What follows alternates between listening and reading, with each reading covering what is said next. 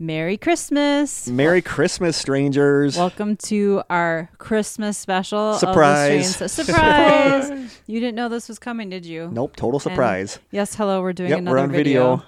If you're if you're listening to this, just head on over to YouTube if you want to see our ugly mugs Yeah, I don't know it. why you would want to, and our but ugly mugs. wow, that light is bright. Yeah, this is well, this is weird. This is Kurt, Kory, Krista. Um, wow, we just finished wrapping up season seven. Season seven is done. yeah, it's unbelievable. This is the bridge between season seven and season Aw, eight. It's the bridge. It is the It's bridge. Next season, I want to get a Santa cap for our Christmas episode because I don't feel festive enough. Okay. But thank you for joining us on Christmas as longtime I listeners. think are we releasing this on Christmas, Christmas, Eve. Yeah. Yep. As so- longtime listeners know, we generally release this Christmas Eve in case some of you guys are traveling on Christmas Eve and Christmas and want something to listen to. You can listen to us babble mindlessly as we do every episode. It's basically what so we do. So, we hope you guys are having a beautiful Christmas. It is Christmas Eve here. We drove down specially on Christmas Eve in a snowstorm, In a snowstorm. uh, yep. listening to Bing Crosby. Fighting reindeer left and right. yep. But this we just wanted to do this for you guys because we it's tradition now that we do our Christmas episode and it's tradition that we always try to deny that we're going to do a Christmas Yeah. episode, of course. and also, it's our break, so we know some people Miss get a little us. sad when yeah, there's some nothing people to miss listen us to. a little bit. Not sure why, but we love that you Me, guys not do. so much. You guys, yes. No, they miss you. You are you are our You are the beloved f- yes, guest co-host. The favorite guest host, Yes. Kory. Yep. Everybody loves when you come on. They do. Do we have any banter other than that? Because we think I'm all bantered out. Yeah, I think we're all bantered out because we literally just got done recording the season seven finale. We did. Uh, the strange cellar will be different when you guys come back. Yeah, Yeah. Strange Cellar. They're gonna re. They're gonna paint. We're They're gonna going paint, to. brighten Are it you up gonna a move little. stuff around? I think we're going to. Well, well, everything will have to come off the walls. Yeah. They can't see that, but we have whiteboards on both sides, just full of letters and pictures and postcards and stickers that our listeners have sent us over the last seven seasons, and we've run out of space. like Kory said the last episode, like the first time he came down here, there was like hardly anything. There was like one cork board One and little a couple cork things, board. and now it's literally every wall Yeah. has Yeah. has strange session stuff that you guys have sent us. I mean, it's it's Chris's place. We could move it to the, you know, uh, chef's quarters. We could move it, you know, to the fourth or fifth floor. Oh yeah, it's the You know, mansion here. it could be the anywhere. servants' you know? quarters. the servants' quarters. wow, Uh, could- I got an upgrade. yeah. we could, if we need room, it's like seven thousand square feet. So Wow, Yeah. So you have a nice place. thanks. Yeah. Um but yeah, it's gonna change. Yeah, it's So- just gonna brighten it up. Hopefully, have some better display areas for all of the things that we've been given, like these amazing little pickles. And it would be cool to have it on like behind us on the wall Yeah. back here. So we'll figure we'll figure something out. we'll figure something out. Yeah. we're still new to this video stuff, so we're trying to figure this out. well, and and I'd like us to be seated in a way that makes sense for video too. We Kurt is Kurt's usually here. I stole his spot this week, and he's very salty I, about it. it- Wasn't I'm happy not about it. happy. Very salty. Harshed my mellow. And I usually sit there, so my back would be to you right now, Yeah. which is not a good look. Well, maybe it is. Maybe you would prefer that. I don't know. I don't But- know. so we we want to sit on the same side of the table, but this table's kind of small. I don't know. We just we're gonna figure out a lot of stuff over the break. Well, Jim is gonna help me figure this out. My husband. Um, and I don't know. We might be changing things up a bit. I might get another camera. I might try to do something a little more. I don't know, professional.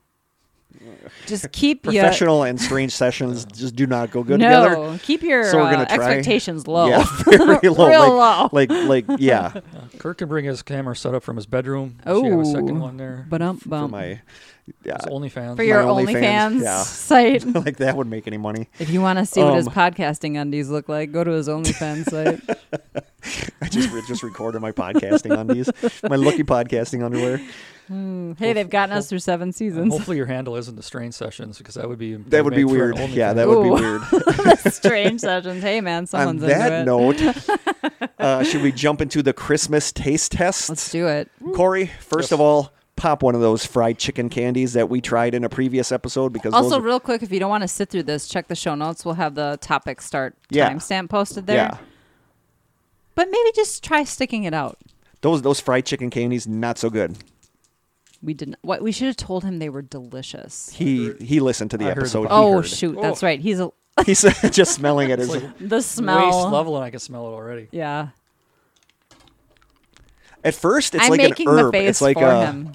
Sage, right? You get sage, It tastes like off chicken. That's what like like like bad chicken, that's been sitting around Yeah. for a while. if a you can't finish it, it's okay because none of us We could spit finish the them out. candy because it got Yes. progressively worse. Disgusting. It's actually getting better. Uh, typical Kory fashion. The Dunder Salt almost killed us, and he was like, "This is pretty good. Ugh. Yeah. I like this." he ate the dried bugs with no problem. All right, take that out now. Take out the candy because Oh yeah, we have more. oh yeah, we have today the new. It's good. You ready? You I'm ready. for one of our taste tests. I am. by the same makers of that, oh really? Andy McPhee, Archie McPhee. Archie, Archie. McPhee, Archie by the same makers. What's Christmas without candy?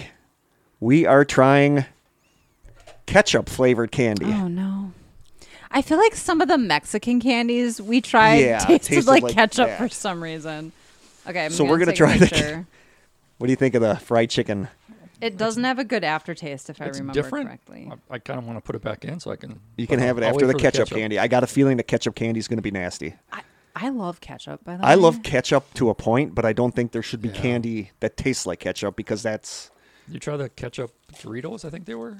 no. There I was did not ketchup try and there them. was hot Zero mustard. struggle opening that Good package. job. I would just Christmas like to miracle. point that out. Ketchup Hey, Doritos were okay. The hot mustard was really good. Ketchup Yeah. burrito? Yeah, they made ketchup. Well, ketchup potato chips are. Look at how unassuming this looks. They're not It gonna be looks able to very see this. unassuming. It, It, it's looks like sort of candy unappealing cane too at the stripe. same time.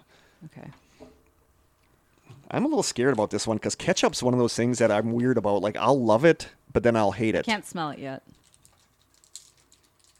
I guess I should I'm take a picture. once you unwrap Oh, it, that, you're- that Oh, totally smells like ketchup. Oh, it does smell like ketchup. I was not expecting that. Hold on, I gotta I'm take a little picture. scared about this one. Come on. It's got a Oh, little it tang, a does- little, ta- a little tomato tang to it. taste it already, kind of. Oh. I can't taste it. It smells so much like ketchup. Not looking forward to this. It's it's either going to be okay or it's going to be awful. I don't know which one it's There's going to no be. in I don't think between. there's going to be a good, It's- but yeah, I think not it's going to be be- okay or I think it's going to be awful. You ready? Okay, ready. Try it. It tastes like spaghetti sauce. Weird. It does taste like spaghetti, like marinara. Yeah. It's spicy. How are you not offended I'm not by getting this? ketchup. I'm not getting spice. I'm getting spice, no ketchup. You think it's spicy? Mm-hmm. Okay. I'm How do getting you not spaghetti think it's spicy? I'm get. I get what you're saying. I'm not getting ketchup from it at all. I Mm. just taste tomato, and it's hot for some reason and weirdly sweet. Why am I not getting spicy? I'm getting spicy. I can feel it like in the bottom of my back of my throat. yep, already. my tongue in the back of my throat, like almost like cinnamon. yeah, I like this. It's got that bite that cinnamon has. I'm not gonna say I like it. yeah. It's like a like you took some spaghetti sauce and poured some cinnamon in it. I don't like it. It's like a candy cane that went wrong. I'm giving it a seven out of ten. Like it's it's. I don't know how you don't get the spice. I don't, and I, I'm Ugh. I'm freaking out because I'm not getting any. Do I have COVID? I'm like not getting any Great. spice. Yeah, Like- you're the one who's usually totally offended by Like, yeah, unsuspectingly spicy that, stuff. That scorpion lollipop that I had with the five different spices. Yeah, this is almost as hot as that. yeah, Really? it's hot. Yeah. It's spicy. I'm getting a no spice. How did you not get a spicy one? I I'm offended by that. I like. I kind of like this. Yeah, I, Like the tomato, like I the do not. spaghetti sauce taste kind of went away, and now it's just like kind of a piece of candy. But I'm now I'm getting like the Burn. like when you eat have like a cinnamon disc Yeah. Candy, a little bit of a burn, but like hmm. nothing. That surprises me. yeah. Mine's a step up from that cinnamon disc candy. This is this has got some kick. Huh. I'm a little weirded out. Giving that it I'm a not- four. I'm giving it a seven. I, I don't mind this. I'm not Yeah. offended by it. I'll give it a Spice seven. wise or taste wise. Okay, I mean I like it for Blah. the spice. I don't taste the ketchup. I would not. I taste spaghetti sauce, and I love spaghetti sauce. But I'm gonna spit mine out just because I'm. I don't want to do this the entire episode. Yeah. I was trying But to think what I- it is, To me, it tastes like the sauce that comes in like ravioli, like the canned. Yeah, Sure. It tastes like Chef ravi- Yeah, It tastes like Chef Boyardee Yeah. spaghetti sauce. Yep. It tastes like you were eating a candy cane and dipped it, accidentally Ugh. dropped it in spaghetti sauce, That is 100% it. Blah. but no spice. That's weird. And then we got this from Clara, my student Clara, ex-student Clara. Oh, do I need to open this envelope too? That says Which one is it? stickers. yeah, let's open Okay. those. Clara sent us. She gave us all these little handmade things. I don't know how well. Thank people you can so see much, this. Clara. The camera's so far away that we're just like little dots on the screen. She sent us. She knows. I got. She like made the envelope. I got sticker. Too. I know Clara is adorable oh and my gosh. awesome. Oh. And I got Kurt stickers. I Very didn't get any. Corey stickers. I'll give you a sticker. she made these stickers. She did. Oh my god, Well, I think some of these are bought. these are so Look cute. how cute. There's like little. f- Oh, mine's like frogs. Maybe it's because I talked about my Toadtopia. Oh, I betcha. I got like She just gave us cool. mushrooms. Oh my god, these Okay, are I'll so post. cute. We'll post pictures of all these. Mushrooms. So Clara loves mushrooms. Like she always, whenever I bought her stickers, she wanted mushrooms. Clara, thank you so much. Aw, These are thank you. adorable. She's so Oh, a thoughtful. cat. A little cat sticker. Thank you so much, Clara. Very Oh, sweet. she is awesome. Lots of mushrooms. She loves mushrooms. Thank you, Clara. And now we have this taste test from Clara. It says, I don't know much about these candies or others. It says lovely ginger chews. Ooh. I still have some ginger candy that was amazing. Oh, that might be it. That might be it. Kory gets one. We we Lovely got ginger something very chews. similar to this before, and I absolutely adore them. They're also spicy. ginger Oh, great. is kind of spicy. Ooh, I should have taken. I bet it's the same Take a exact picture. thing. Take a picture for yeah, I gotta do that. I still have the bag, and I I eat them every once in a while because they're delicious. Ready? Okay. Smells good. Mhm. Oh my god, Oh, these are so good. that's really good. Mm-hmm. That's not what I was expecting. Yeah, we've had something very similar, and it was. I like See that. now that do you get a Yeah. little spice from it It's too? almost like a caramel with a little ginger flavor to it. Then ginger. The with- texture is Mm-hmm. so good. I'm giving that a nine out of ten. That's almost perfect. Do you get spice from it? Hmm. I do. Oh, my throat's still on fire from the ketchup. Why wasn't I affected by that? I don't know. This is really good. This is an we we had a s- You owe me a Coke. Yep, that was a nine out of ten, easily bordering on ten mm. out of ten because it's perfect. I'll give her a 9 out of mm. 10. Yeah, nine yeah. out of ten. I'm giving it a 10. Mm, thank you, Clara. Yes. So good. Those are awesome. Now we get to this one. This one scares me. Is this a first? This is a us? first. This is the first time that we are trying uh, liquor, and I believe that was sent to us. Was it? Oh my god! Didn't it come in the big box? Yes, Was that um, Michaela. Oh, maybe. So many people have sent us big boxes full of stuff. Grave Robber Unholy Rye. It's a whiskey, right? Mm. Someone tell me. Oh, I just got spice from the ginger thing. Finally. I would say it to the listeners and viewers, which don't usually say that. If this podcast goes off the rails, you won't really know because of the because of because the, of the alcohol. the alcohol. Maybe they should be drinking if they're going to watch this. Okay. Yeah, I believe Ooh. that was sent to us by Michaela a while ago. Okay. I'm actually. And it's it's to open maple it. flavored. I love anything maple flavored. Oh, so you Donuts. pulled Yeah, your donuts Kory bought me. Oh, it smells like alcohol. I don't drink ever, so I'm taking the Ooh, tiniest yeah, sip. Yeah, it's like strong. whiskey. that smells like whiskey. Oh god, it's dripping. Are we dripping? The whiskey is. All right, who's going first? I wonder if we should have mugs. I'll just take a shot out of it. I'll just take a shot. I'm not afraid. You sure? I'm not. Yeah. Are we all just taking shots out of it? Yep. We're all friends. Here's, here's Hopefully you don't have COVID. here's to you on Christmas. oh, that seemed like a. Oh. oh. I'm getting no maple. I'm getting just. I'm get, oh. Whew. You're getting something. Just I'm not getting. I'm getting. I'm getting. smells Uh, it's just straight up I think I'm gonna get a hangover just smelling it. Whew. Okay, Ooh, ready? is burning. That's burning going down. My Throat's already on fire from the ketchup. Oh my god. Do you get any maple? Okay, I get an aftertaste. I get a maple, a little bit of maple syrup aftertaste. Whew. I'm warm. All right, so Okay. Okay, I'm- the aftertaste the thing isn't is, bad. no, the thing is, I'm not a whiskey guy, but this aftertaste is really good. I don't think I know my alcohols enough No, but to I, know. I'm liking this aftertaste. It's not bad. All right, so an unholy rye whiskey infused with maple syrup tapped from the graveside maple trees. On the property of Tamworth Distilling lies a malignant old maple whose roots burrow deep into the nearby unmarked colonial era, era graveyard. That's creepy. What would happen if we tapped some of that sinister sap and added it to our whiskey? Spicy yet sweet. now I know why she sent it to us. Yeah. Evil yet divine. The life of the grave robber begins where yours ends. Drink it if you dare. It's a whiskey. I'm. I, it has that like warming feeling that you get. Like I don't mind that. I think that'd be good mixed But in something. I get no. The only time I I, get, get maple, maple. is at the aftertaste. I'll be honest. I still have a little ginger aftertaste in my mouth too. Yeah, the maples. Oh, oh. I'm done. I'm not doing anymore. I want to take that home. Yeah, Yeah, you take that ahead. home. One hundred percent. You gonna add your coffee? No, Ugh. What would I, you mix that? I that tried with? whiskey and coffee. Like I can't. The only thing I can do in coffee is RumChata because it's like a creamer. or It's like basically a- Bailey's or something. Oh, that's burning. So going what would you mix this with if you were making a mixed drink? Oh. Would you put this with like Coke or something? I do like a Coke vanilla. Hmm. This is not bad. I mean, as far as whiskeys I ha- I've had, I'm gonna give this a I'm gonna give this a ten out of Oh 10. yeah, we have to rate it. I seriously am gonna give it a ten out of ten because I like the aftertaste, and I have never in my life liked the aftertaste of a whiskey before.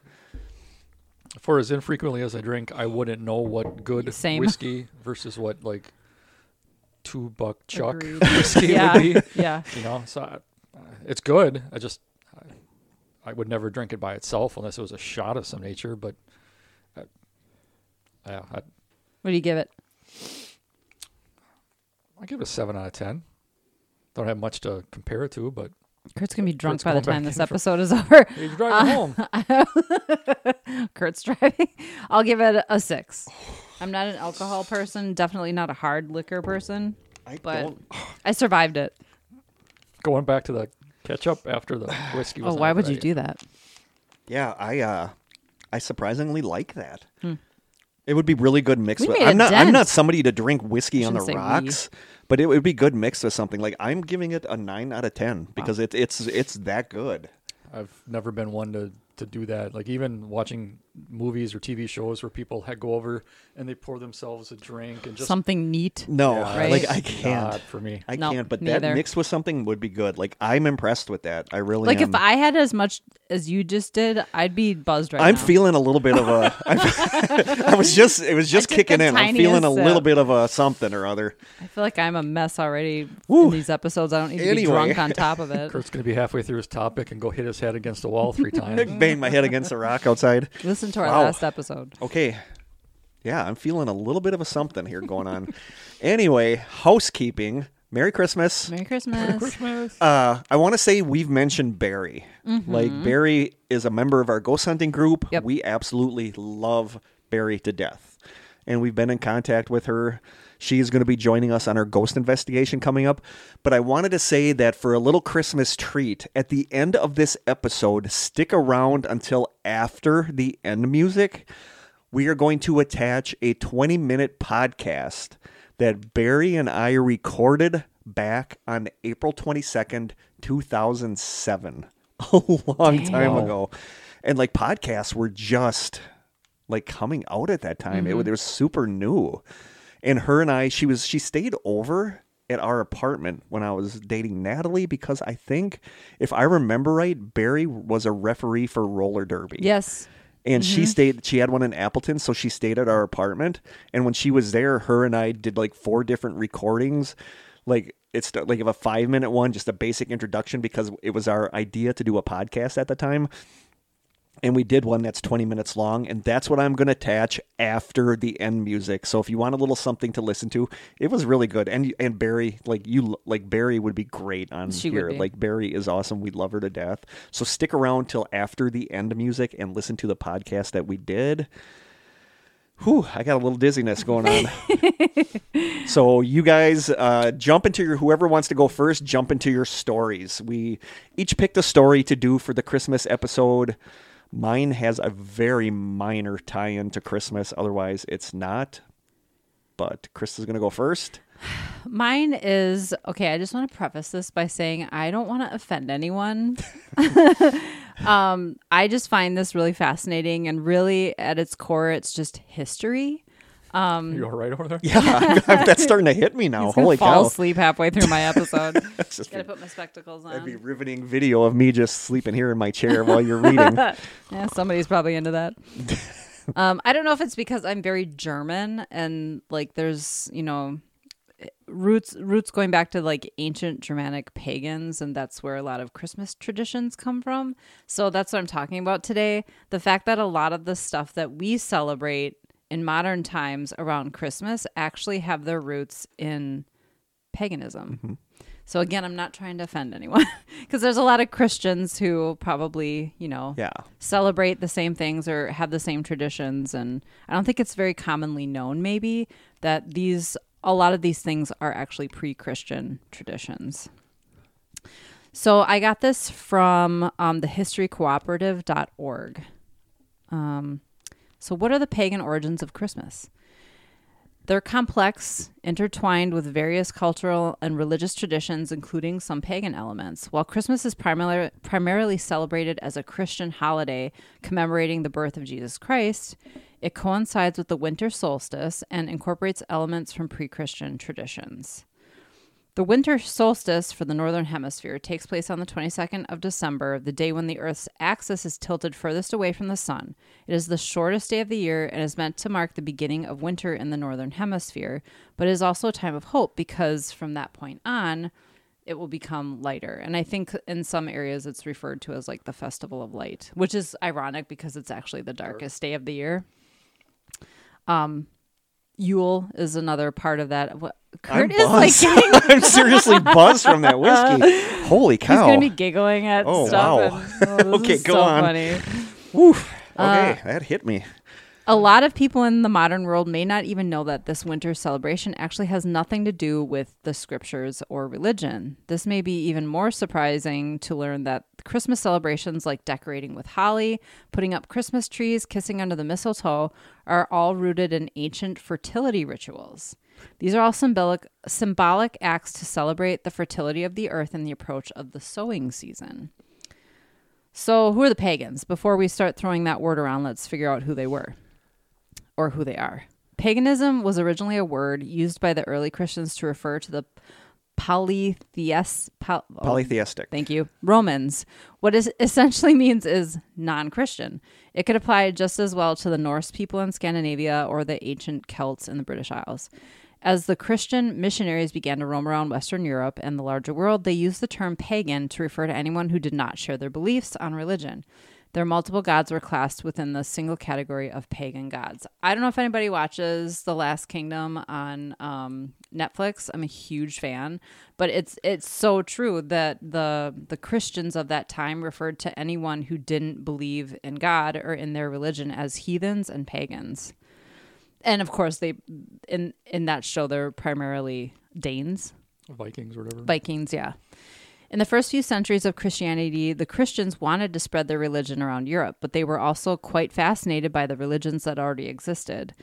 They knew that it would be difficult for ordinary people to completely divorce themselves from everything they had always known. This included the celebrations for winter solstice.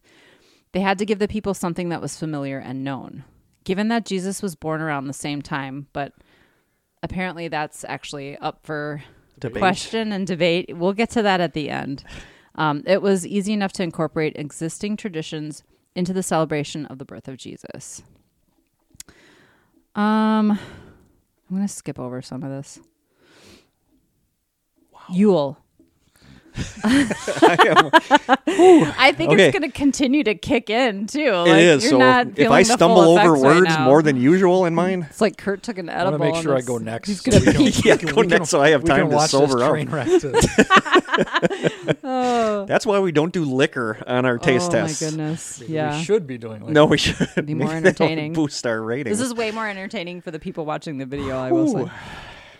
So, Yule. Other than Saturnalia, one of the festivals that had a huge influence on Christmas was Yule, which I actually celebrate because I think it's fun. Celebrated largely by the Norse people in Northern Europe, many of the old Yule traditions have become Christmas traditions today. The celebrations lasted for 12 days and huge bonfires were lit. Feasting and drinking were a big part of the celebrations. The night before Yule was called Mother's Night. The Yule tree was decorated around the time of winter of the winter solstice, and the Yule log would be lit so that families could feast and be merry by the fire all night. I bake a Yule log cake. Do you? Yeah. The Yule ham was a huge aspect of this celebration since the boar was sacred to the pagan god Freyr. The Christians have appropriated many of these traditions to celebrate Christmas.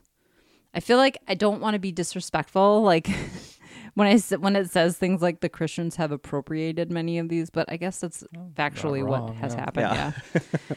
Another important pagan holiday during the winter solstice was the birthday of the Greek god, Greek god. Gog. Jeez, I'm getting drunk. um, Dionysus. The Greek god of wine was celebrated with wild revelry, feasts, drunkenness, hey, Yeah. and merrymaking over 12 days. We're just celebrating Yule here. His birthday was That's what we're supposed to be on the 25th of December. The festival was called Bacchanalia and was one marked by wildness and excess. Bacchanalia. That's what bacchanalia. Like if somebody describes a party as being a total bacchanalia, So- that means it's off the rails. Off Crazy. the rails. Bacchus was the god of wine. Bacchus was the god of wine. In Finland, the sun goddess Bu, Bui was celebrated during this time. I'm probably butchering all these names. She was said to ride on a sleigh made of reindeer bones and pulled by, pulled by white reindeer. Perhaps she was a precursor to Santa Claus. The Slavic people too had their own winter solstice festivals. Karakan is a pagan holiday that is celebrated in honor of the black god Chernobor- Chernoborg. Wow. Very similar to Samhain and Halloween, this was the day when all Slavic gods associated with darkness and decay were most potent. However, the white god or the sun god is resurrected, resurrected the next day and triumphs again. Ancient Slavs lit fires in cemeteries and crossroads on this day to keep their loved ones warm. Feasts were organized to honor the dead and feed them. These practices have merged with modern Christmas traditions. Many of the Christmas traditions that we celebrate today are descended from pagan traditions. This includes the practice of exchanging gifts, decorating houses and trees, door to door carolers, the use of holly and mistletoe, and even the kind of food that is usually prepared. For instance, the Yule log, a cake commonly eaten in Western Europe, is more symbolic than anything now, meant to invoke the bonfires of ages past. So back in those days, they would actually basically take a tree, like a huge log, something that would they could light for like 12 days. That's what it was. Big tree. Now we just make cakes. I guess you can make that last 12 Win. days. What does the Christmas tree symbolize? A huge part of a modern Christmas is decorating Christmas trees. I feel like everybody has a Christmas tree, right? I got the little flannel one you gave me. Oh, that's right. I gave you a flannel Christmas Yep. tree. Um, modern Christmas trees probably originated in Germany during the Renaissance. The lighting of candles on evergreen trees in order to celebrate Christmas is sometimes traced back to the Protestant reformer Martin Luther. However, the Christmas tree has much more ancient predecessors. The Romans used to hang small metal ornaments on trees outside their home during Saturnalia. Each ornament had some kind of association with a god or even the family's patron saint. The Roman poet Catullus, in his poem Marriage of, gosh, P- Peleus and Thetis, spoke of the god. Does anyone, anyone know? I spoke of the gods decorating in the comments. Somebody correct me. spoke of the gods decorating the home of Pe- Peleus with evergreen trees like laurel and cypress. Evergreen trees and wreaths and garland made of them were significant to the Egyptians, Egyptians, Hebrews, and Chinese. They represented eternal life. For the early Germanic tribes, decorating hay to my ancestors, decorating trees with fruits and candles in honor of Odin was a common practice. Oh, Trees were very important. I had a student named Odin. oh, really? Yeah. I think that's such a cool name. It is a cool name. Yeah. Trees were very important in Norse mythology because of, oh boy, Yggdrasil. Yeah. The Vikings and Saxons worshipped trees. Early Germanic folktales about Saint Boniface and Donar's oak talk of how an evergreen tree grew in the place of the felled oak. The triangular shape was supposed to be reminiscent of the Trinity and an indication to look toward heaven. Thus we conclude that the we can conclude that the Christmas tradition of setting up a tree is rooted in ancient pagan beliefs. What about gift giving and caroling? Does anybody even carol anymore? I I feel like think Christmas so. caroling was like a oh, older like I feel like 50s. if you went to a mall, you could find some carolers. I know we did it. like you carol at I somebody's did house it these as days, a I kid feel like at you'll like get nursing shot. homes. We would go and do that stuff. Yeah, It we was did the that like when I worst. was like in CCD or religion class. We'd Mm-hmm. Yep. we'd carol at like the I was in the church hospitals, but choir. I don't feel like anybody carols because I feel like these days you'll get shot if you go on somebody's Right. property. Just do it to their ring doorbell. That'll be good enough. Gift giving is a common practice during most festivals. Uh, these are occasions where we can show our affection for our loved ones in the form of material presents. Leaving Christmas gifts under the Christmas tree might be a very modern practice, but the very act of giving gifts to your family is as old as humans themselves. The Romans gave each other small gifts during the Saturnalia in the hopes of a bountiful harvest the next day. It was a way of wishing each other good luck. Even Christmas carols have ancient roots. The Christmas carols in themselves and their lyrics might be more modern, but the tradition is probably Anglo Saxon. The Anglo Saxon tradition of going door to door and singing to your neighbors was called wassailing. It came from the phrase wassail, meaning good health. Every year, these singers would roam around the village in small groups, serenading their neighbors and wishing away evil spirits and bad health. The wassailers usually carried a traditional drink with them made from mulled ale, roasted apples, spices, eggs, sugar, and curdled cream. They lost me at That the might be a ta- curdled cream. that might be a taste test for a future Christmas Sounds like your shot you were talking uh, about. Cement mixer. Uh, St. Francis in the 13th century took inspiration from the wassailers and began the Christmas tradition of door to door carolers. Now we get to holly and mistletoe. Holly and mistletoe were both sacred plants for the pagans. Kissing under the mistletoe and decorating homes with holly were originally pagan traditions. Now they have become such an intrinsic part of Christmas that it would be difficult to imagine the holiday without them. During Saturnalia, the Romans would exchange wreaths made of holly for good luck. Holly was a plant, a holy plant that was associated with Saturn, the god of agriculture. The early Christians were lucky that the festival of Saturnalia almost coincided with Jesus' birth. Since they were often heavily persecuted, Saturnalia gave them a cover to celebrate their own festivals without being discovered. Ah, clever. Thus, they began to take on this pagan custom and decorated their homes with holly to make it look like they were celebrating Christmas. This made it, and people are still being persecuted for their religious beliefs today. This made it easier for them to recognize each other in the midst of other communities. They continued the practice even after paganism disappeared from Europe. Kissing under the mistletoe, one of the most popular Christmas traditions. Have either of you kissed someone under No. mistletoe? No. Really? No. I have. Kissing under mistletoe. Sounded like you wanted to go into detail there. Kory and I second. looked at each other. We're like, should we ask? Yeah. I have been with the same man for 26 years. So True. let's Good just point. say one of the most popular Christmas traditions also has pagan roots. The ancient Norse, Celts, and their Druids were all obsessed with mistletoe to a certain extent. Also, the plant was considered sacred to Saturn, and the ancient Romans would perform fertility rituals under it. In other words, they had sex under the mistletoe plants for the sake of a bountiful harvest. A kiss is certainly a step down from that. Yeah, it is. Um, for the Druids, mistletoe stood for peace and joy. When two enemies met under a sprig of mistletoe, they were required to drop their weapons and form a truce till the next day. Kissing under the mistletoe is a metaphorical truce of sorts. The plant was supposed to trek, protect one from evil spirits and have magical powers. What about Santa Claus? Is that a pagan concept? We know that's not really Christian. I don't. I How Santa how Claus often? is a pagan concept. Yeah, how often do you hear people say, "Let's put the Christ back in Christmas"? And Santa Claus usually isn't part of that. But, but I'm sorry, I grew up. I was raised Catholic. I went to a Catholic school. Santa was definitely part of my upbringing. So, modern Christmas celebrations are incomplete without Santa Claus. Santa Claus is a bastardized version of the name Saint Nicholas. Wow, it's very harsh. Very harsh. The image that we were, are all familiar with today was developed, shockingly enough, by Coca Cola in the 1930s. St. Nicholas, also known as Santa Claus or Father Christmas, was the patron saint of children, prostitutes, and the poor. He lived during the. Hey, everybody needs a Goes patron saint. Christmas. He There's a lot of controversy about whether or not Coca-Cola actually is responsible Oh, for. really? Yeah, like there's people that don't believe that Could we do a Coca-Cola is responsible. that? That might be a side session. That actually might be a side session coming up. Um, Saint Nicholas lived during the fourth century and was well known for giving small gifts to children and the poor. A generous bishop, he had a long beard and wore a large cloak. However, the orange origins of a Santa-like figure are much older. Odin, the much loved much loved king of the Norse gods, was a bearded old man who was believed to leave gifts for children. He is usually depicted as an old man with a long white beard, and he had an eight-legged horse called Sleipnir. Yeah, Slepner. Sleipnir. Odin would ride Sleipnir across the sky just as Santa does with his reindeer. Young children would fill their booties with straw and carrots during the winter. I'm assuming they're talking about socks. Yeah. and leave Oh, I them by the door. Sorry to snort in the Oh, microphone. boy. Kind of goes back to that Reddit subreddit. it does go back to that Reddit. Mm, again, listen to our last episode. They would be rewarded with little gifts for their bo- or in their booties. Not for their booties. Wow, this Boy, is this going off the rails. This is going off the rails This here. took a turn. We're gonna blame the whiskey. This was the true beginning of Santa Claus and the stockings that we leave out on Christmas Eve.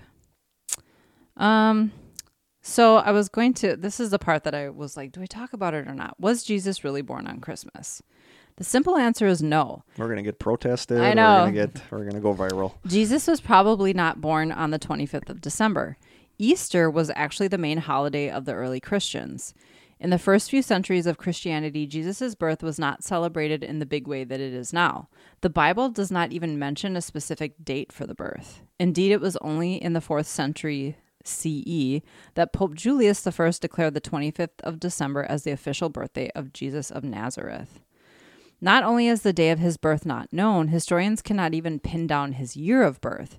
It was most probably between 6 BCE and 4 BCE, the year in which King Herod died. Some scholars have challenged the winter birth in the first place, arguing that shepherds would not have been grazing their flocks in winter, which that I, makes I've a lot heard of a lot that people theorize that his birthday would have been in spring. Yeah, mid-April not- is what Yeah, and not so much. which coincides with Easter. Yeah, totally. That makes sense. Yeah. So it's really more of a the 25th of December is really more of a symbolic date chosen Mm-hmm. for completely different reasons. Um, so when was it first celebrated? Christmas. The church decided to celebrate Christmas at the same time as the winter solstice to increase the chances of it being embraced by the masses. That's interesting. So that goes back to Yeah. them wanting to incorporate something familiar from the people there with the people they were trying to bring over to their religion. But this meant they had to give up control over how it would be celebrated. It seems that they were successful since Christianity had almost completely replaced the pagan religions by the Middle Ages. Kurt's taking pictures of the whiskey. I'm gonna send it to Michaela. I thought he was going back in for another sip. I will before I start reading mine. The first celebrations of Christmas started in the 4th century CE. What is CE? Anyone? No, I don't. No? We we talk about that in school. In the comments. Is Christ's? Well, there's It's- before it's, Christ. something Latin. It's, Yeah, Wasn't it like normally BCE and then CE? I don't know. I think it's something Latin. I don't remember what it stands for. I should have Googled it. Current era? Before Yeah, I think era? that- I think oh, that's what it current was. era. Okay. Believers attended church, exchanged Christmas gifts, and celebrated in a rather drunken, carnival like atmosphere. It was certainly not a sedate or dignified kind of festival, and people of all social classes came together to celebrate. It was only in the 17th century, with the wave of Puritan religious reforms, that this kind of Christmas celebration changed. In England, Oliver Cromwell and his government canceled Christmas in 1645 to remove decadence. The festival was, was reinstated by Charles II when he took the throne, but the Puritans always looked down on the holiday. This is especially true of the Orthodox pilgrims who emigrated to the United States in the early 17th century. Only in the 19th century did the Americans begin to embrace Christmas, and it did not become a federal holiday in America until 1870. So there you have it the history, the pagan history of Christmas. As we just lost a ton of listeners that Krista offended with. Sorry. History. It's just No, history. the Christmas stuff is fascinating, especially is the stuff about Christ not actually being born around that time, but it's more of a celebration. Nobody tells you that. Yeah, I grew up in the Catholic Church fully thinking that he was born on Christmas, Christmas, Day. Yeah, no, there's, a, but there is a lot. Like people think that the red and white Santa Claus outfit came from Coca Cola, but then there's other people that say oh. that's not so much from Coca Cola. But like you said, that might be a What's interesting though is if you look at, I love images of old world Santa Clauses, Yeah. like more from the pagan, and they're usually wearing green, yes. It's always like green and white with like white fringe. white fur. So cool, very interesting. Was it I thought so. Kory J. Kory J? What's your middle name? That is Jay. J. Oh, it's J. Jay. yeah. What's your middle name? Edward. Edward. Kurt Edward. Kurt Edward. Okay. All right, uh, mine's the Oakville incident. Um, if you ever watched Unsolved Mysteries, it was in season nine, episode six. But Oakville, Washington, set in scenic Gray Harbor County, Grays Harbor County, was incorporated in 19, 1905, and the population uh, was around 715 in It's a small- 2020. It's a small Yep. little city. In 2020. in 2020. Okay. In 1990, there were only around 493. So if you can picture Washington State in your mind, it's about 50 miles in from the Pacific coast and right smack dab in the middle of the state, a little bit to the left side. Sounds like a nice place to live. Mhm. Yeah, a little south and west of Tacoma and Seattle. Um, on August 7th, 1994, it was raining. Not unusual for the Pacific Northwest. It's like every day in the Pacific Northwest. and not unusual for Oakville. At around 3 a.m., the rain, and from now on, rain will be in quotes, uh, Oh. started to take on a different look. About half the size of a grain of rice and appearing more gelatinous and translucent than normal rain. This rain happened again and again over the next three weeks, all encompassing an area of about 20 miles. Police officer David Lacey, who was on patrol a day the rain fell, said, quote, The substance was very mushy, almost like if you had jello in your hand. You know, you could pretty much squish it through your fingers. We knew it wasn't something we would normally see because we had never experienced it before. We had some bells go off in our heads that said that basically this isn't right. This isn't normal. Yeah. Yeah. You would think. Hopefully. Rain's not supposed to be squishy. Uh, some of the people in the area noticed that either they, a friend, or a family member were also becoming sick and some even seriously ill. Some of the local livestock and some family pets also got sick. Some, unfortunately, also needed to be put down. Aw. Yikes. A local woman named Dottie Hearn stepped out of her house one day and noticed that she, sorry, noticed that there was an excessive amount of this rain around her house. She did what any normal person would do and picked some up into her hand, rolled it around through her fingers as though to investigate it. Later that day, she was found lying on her bathroom floor. She was barely conscious, pale, had vision problems, vertigo, and had even been vomiting frequently. Dottie was admitted to the hospital. Her daughter, Sunny, who found her, also got sick. The sickness lasted on average four to eight weeks for those struck by it. Wow. Yeah, that's a long time. Yeah. Sunny described it as, quote, it looked like hail laying on top of the firewood box and everywhere else. So I just went over and touched it, and it wasn't hail. It was a gelatinous type material, no color at all. It was literally everywhere in the grass, on the foliage, and on my truck window, unquote. Now, as word started to spread about this mysterious rain, people started to talk and wonder if the rain was some sort of toxic substance. The doctor that treated Dottie, You Dr. think? Yeah, start to think. Uh, the doctor that treated Dottie, Dr. David Little, diagnosed her with Meniere's disease. It's a disorder of the inner ear. Even Dottie herself acknowledged that her condition and the rain may have been a coincidence. Dottie never had those symptoms again, though, and according to an interview with her daughter, Sunny, in 2015, one smart thing that Sunny did, though, was to collect several samples, and she even brought in a sample of the rain to the doctor. She asked if the doctors could look at it for her. The doctors, being a little skeptical because you know they're doctors, only appeared to look at the rain under a microscope. Surprisingly to the doctor, they found a human white blood cell. The doctor, having initially been surprised by this, started with the theory that the rain was human waste jettisoned from a plane flying overhead. As more and more people started to investigate this, though, someone notified the FAA, or Federal Aviation Administration, about this theory.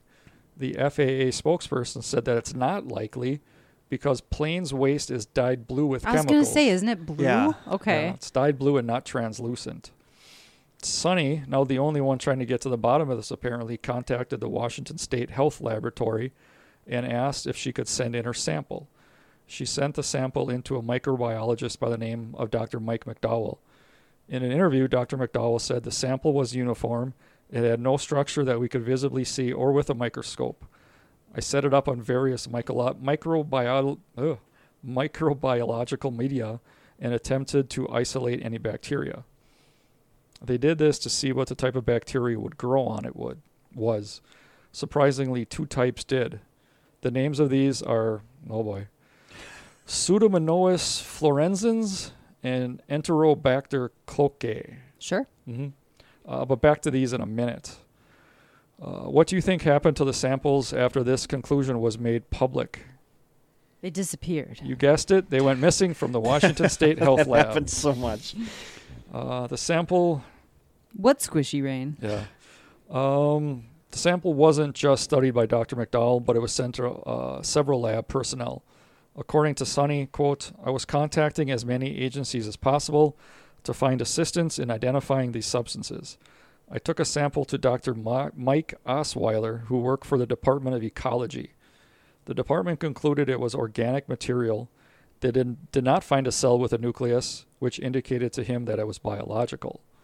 The cell could have been bacteria, but it was never specified. A year later, Sunny went was still on the warpath. This time, she brought a sample that she had in her freezer to a private research lab, Amtest Labs. I don't know if I would keep that in my freezer, Yeah, uh, like next to the. well, just the fact Next that to the kept pizza some. I was gonna say I like next to don't think I would have pizza the foresight to even Yeah. do Yeah. that. gonna heat up some pizza rolls and accidentally heat up the You know, the, the, Why are my the- pizza rolls squishy? the gelatin rain. At Amtest Labs, microbiologist Tim Davis studied the sample. He thought he saw the remains of a cell containing a nucleus. To this day, even with all the testing done, all the people who got sick, we have no definitive answer as to what it was. Was this what got people sick, or why did it even fall from the sky or anything? It hasn't That's happened weird. again in Oakville. Sunny herself has kept some of the information strangely to herself. Over the years, I've held some information close to me, she said with very little about it being released to the press. However, two years ago, she quoted as saying, Some information was surfaced on the internet that led me to the conclusion that the Oakville incident was, in fact, a continuity exercise conducted by the military. Unquote. The theory was that the U.S. military had an exercise that dropped bombs off the coast of Washington that landed on schools of jellyfish that caused parts of the jellyfish to be blown high into the air that evaporated into a rain cloud and waited in there until it rained out. That was sounds totally plausible. this was actually the most popular theory for many years. The residents of Oakville even wanted there to be an annual jellyfish festival. the only problem is that this theory is absolutely bonkers when you think about it. Bonkers, exactly the word that I was gonna say. So, actual theory one was this some space junk, UFO induced rain, star jelly? Star jelly, also called Well- astromyxin. And they call it Powder Z or something. Yeah, something it's like some weird like Latin Yeah. name for what they like like star jelly. Yeah, I can't remember what it was. I think it's either. powder, powder Z or something like that. It's a, Star jelly's a thing. Yeah, Yeah, Okay. they say that, it's that, a, was- that was the name of my uh, alternative band in college. Star Star Jelly. It's a gelatinous substance sometimes found on grass and less commonly on the branches of trees. According to folklore, uh, mm, sound like Kurt. Yeah, you're talking like me. According to folklore, it's deposited on the earth during meteor showers.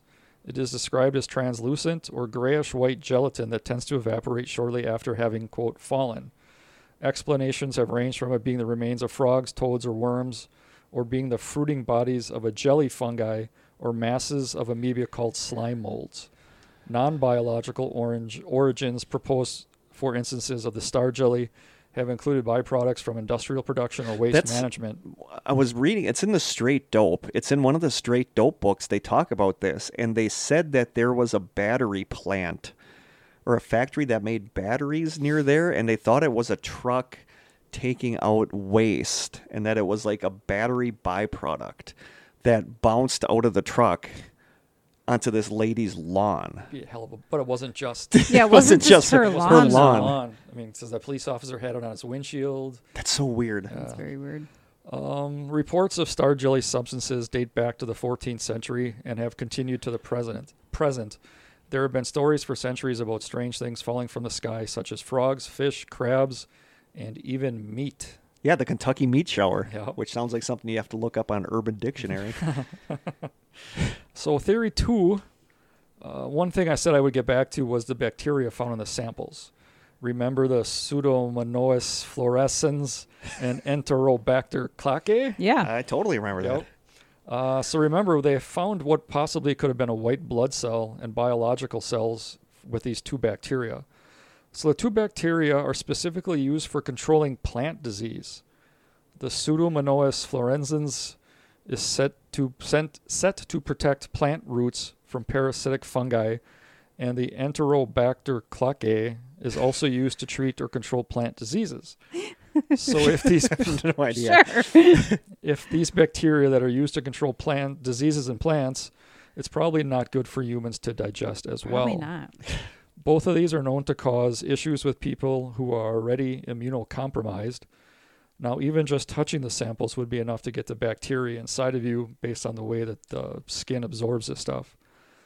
Attaching the bacteria to a thicker agent would also be enough to make them easier to survive if fallen from a great height like a plane or crop duster. Was a private company or the military using or testing new biological agents to protect the fauna near Oakville? If it was a government test, that could also explain why some of the samples were mysteriously missing. That sounds very Mm-hmm. much like why the samples would mysteriously be missing. Yeah. So that's what they're the main. You know, some people who are conspiracy minded think that it was, you know, something either the government did to control the population or make certain people sick to see what it would do, as some kind of like uh, something you could spray over a It's it's not it's not foreign. it's not unknown for the government to do stuff Sure. like that. Yeah. You know, and it was just that specific area. Um, other people are saying that if it was like something to control the plants, to make sure that they thrived. Uh, Why way would that they- be top secret? Yeah, and the way they did it maybe wasn't the best way. Making it a little thicker makes it a little stronger and able to last longer A and yeah, last like longer. last longer. Whereas if you would just spray it like from a like a- Rain could just wash yeah, it it away. would just yeah. be washed away. Hmm. So that's the Oakville. But but somebody would have came out and said, Yeah, but why did people get so sick from it? I don't know. There were people that, like I said, it lasted for weeks, if not months, Hmm. and some some I, the, I I remember reading theories that it was like the byproduct of UFO like propulsion, yeah, but I don't know. I don't know if I buy Hmm. I feel that. like we'd have more reports of Yeah. it then. yeah. It seems like she she made or that Sunny, or that Dottie's daughter, made some smart choices by saving some of it. It just seems like there's none of it left, and then it seems like she kind of hinted that it was a the, military. the whole fact that it disappeared mysteriously, It's like the samples sus. somehow mysteriously disappeared, Yeah. leads me to think that it was something governmental that they were. Mm-hmm. Having that white blood cell made people seem like it was some kind of like like a DNA or some kind Yeah. of, but that, that But you know that that you you kind of can go back to Mm. like chemtrail people that think chemtrails are the government spraying. You know that Sure. You know you go to the whole new Yeah. world order thing that they want to control the population and that they're spraying stuff that is making people sterile so that they can you know like there's all sorts of weird stuff about that Yeah, like you said, it's not unord- It's not unordinary for the government to do something like that. no there's there's so up, many so- so many sketchy tests that they did you know like on small communities and stuff Mm-hmm. but huh the So- oakville blobs Oakville blobs. but that's that's interesting i don't know What do you hmm. got, Kurt?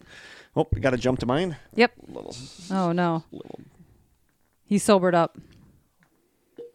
Mm, little nip. oh. He looks so enjoyable. Well, I did searches on like paranormal stuff or weird stories that happen around Christmas, and this showed up on one of them. I, f- Even I though, saw one too. even and I though was there's like, a "Ooh." very, very minor Christmas connection to this. yeah. But I what's saw one about spontaneous combustion, and I was like, "Ooh, that might be a good one." But it was really that, like, short. when I went on, like, was searching for this, I went on Reddit, and like people from my generation, like somebody said, we must all have had the same ghost book because all of us remember this picture from that ghost Yeah. book. I think I have a like book we said it that there it. were a couple pictures that we all remember. It was this one.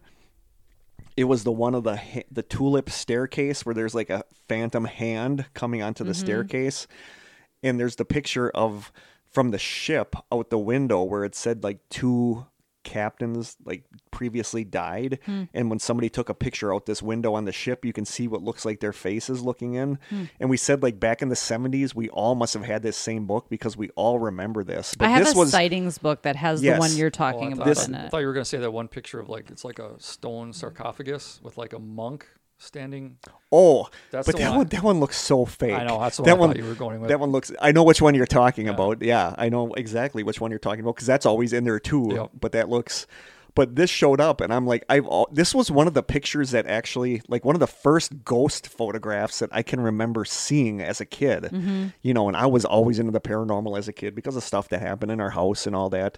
So I was always super into that. And when I saw there was a connection with Christmas, I'm like, yeah, I'm going to do this one. So I'm going to be talking about. It's like a famous ghost picture. It is the Brown Lady of Raynham Hall. So I'm going to be talking a little bit about Raynham Hall. This comes from a couple different sources, mainly Wikipedia, a December 18th, 2018 article on the lineup.com called, quote, Ghost on the Staircase, the Brown Lady of Raynham Hall, an article on the littlehouseofhorrors.com website called Raynham Hall, and an article on Countryside Books website from the UK called The Brown Lady of Raynham Hall, Norfolk. So Raynham Hall is a country ho- a country wow. Wow.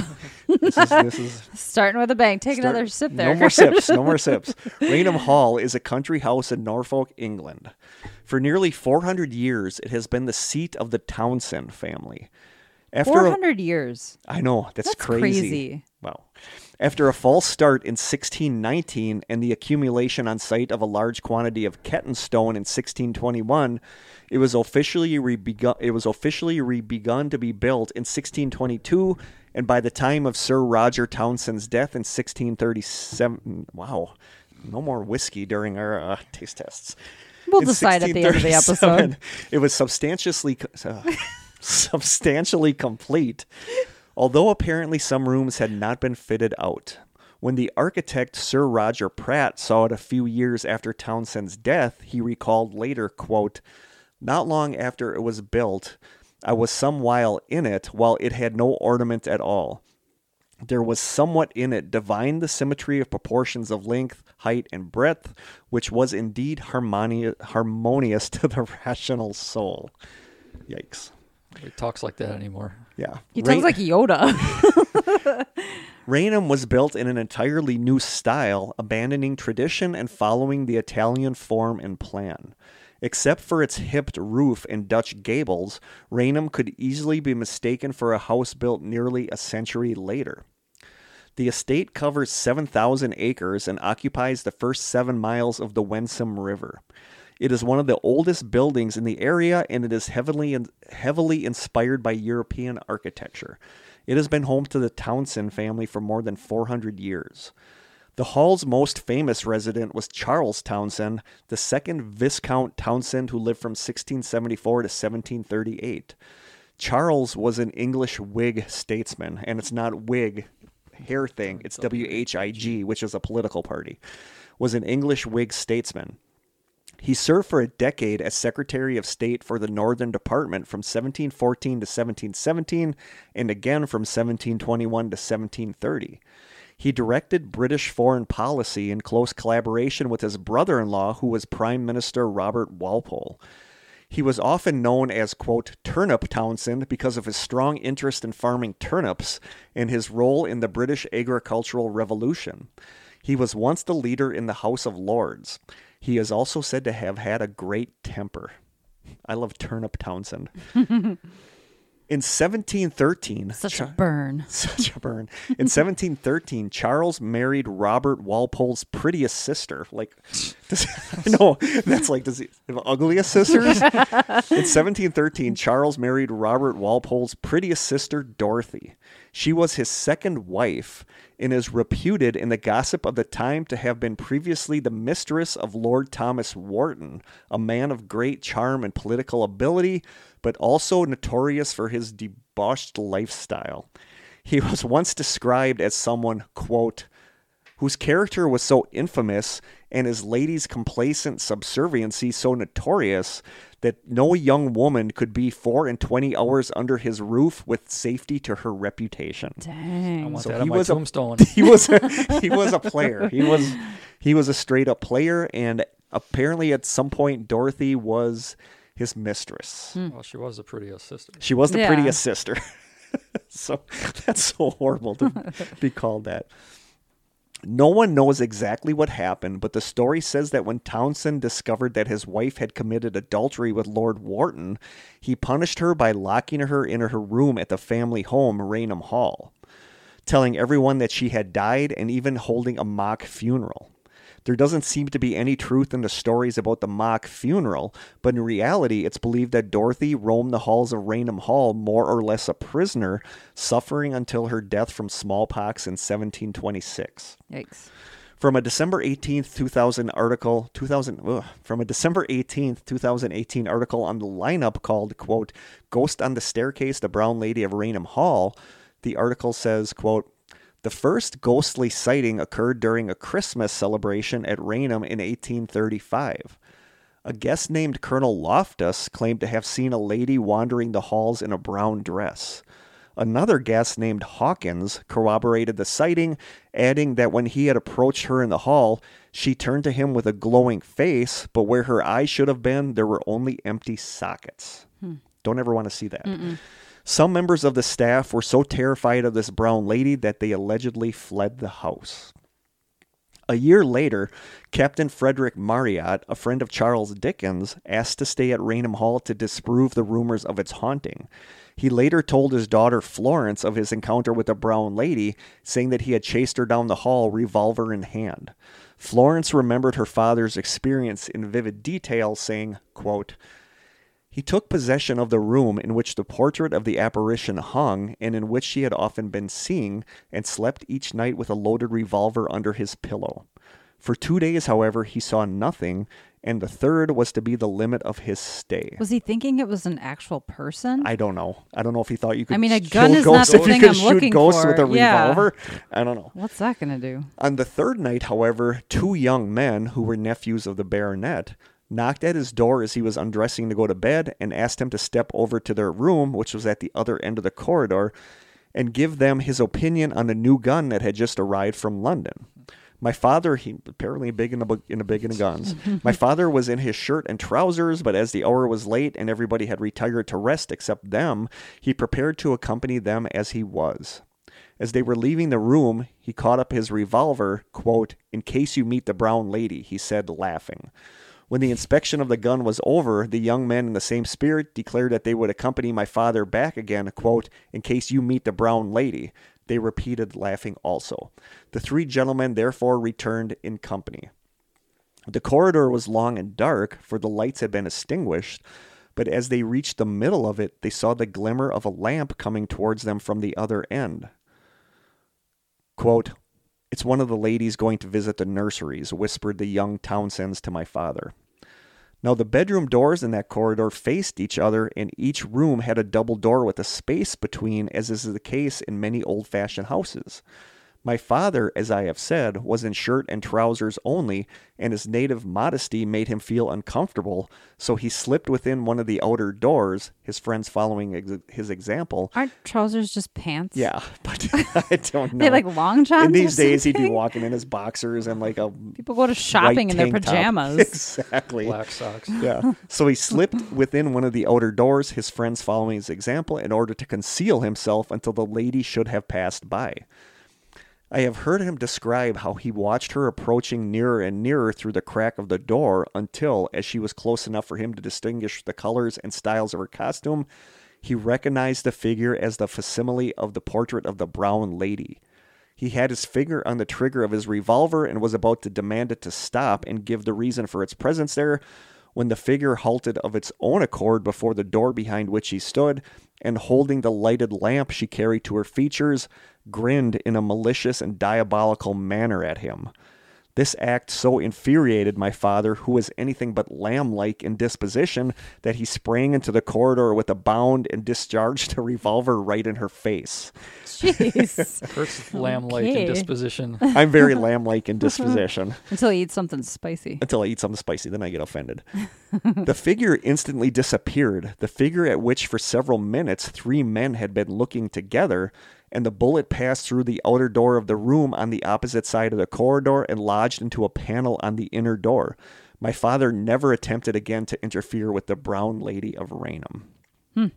So yeah, he shot her right in the face and Nothing. Nothing. Lady Townshend later reported that the brown lady was next seen in 1926 when her son and his friend claimed to Whoa. have seen the So when was the last time she was seen? Like, what is the stretch of time like we're talking about here? 1800s, I think. Wow, it's, it was a long a time. yeah, lengthy Lady. Townshend reported that the brown lady was next seen in 1926 when her son and his friend claimed to have seen the ghost on the staircase, identifying the ghostly figure with the portrait of Lady Dorothy Walpole, which then hung in the haunted room. It's also said that future King George IV stayed there and woke up to a figure of a woman standing by his bed, and he reportedly said, quote, I will not pass another hour in this accursed house. The He's not wrong. I mean, I don't blame the him. Countryside Books website says, quote, in the 1920s, Sir Henry Birkin sat up one night hoping to encounter the brown lady, but although he waited in vain, he did not see anything but his dog showed signs of acute terror in the small hours. Other specters said to be at Raynham Hall include two ghostly children and a phantom cocker spaniel whose paws patter on the staircase, although he is not seen. I would love a ghost That's cocker cute. Definitely spaniel. don't hear that too often. No, I would definitely love a ghost a cocker phantom spaniel. cocker spaniel. Yep.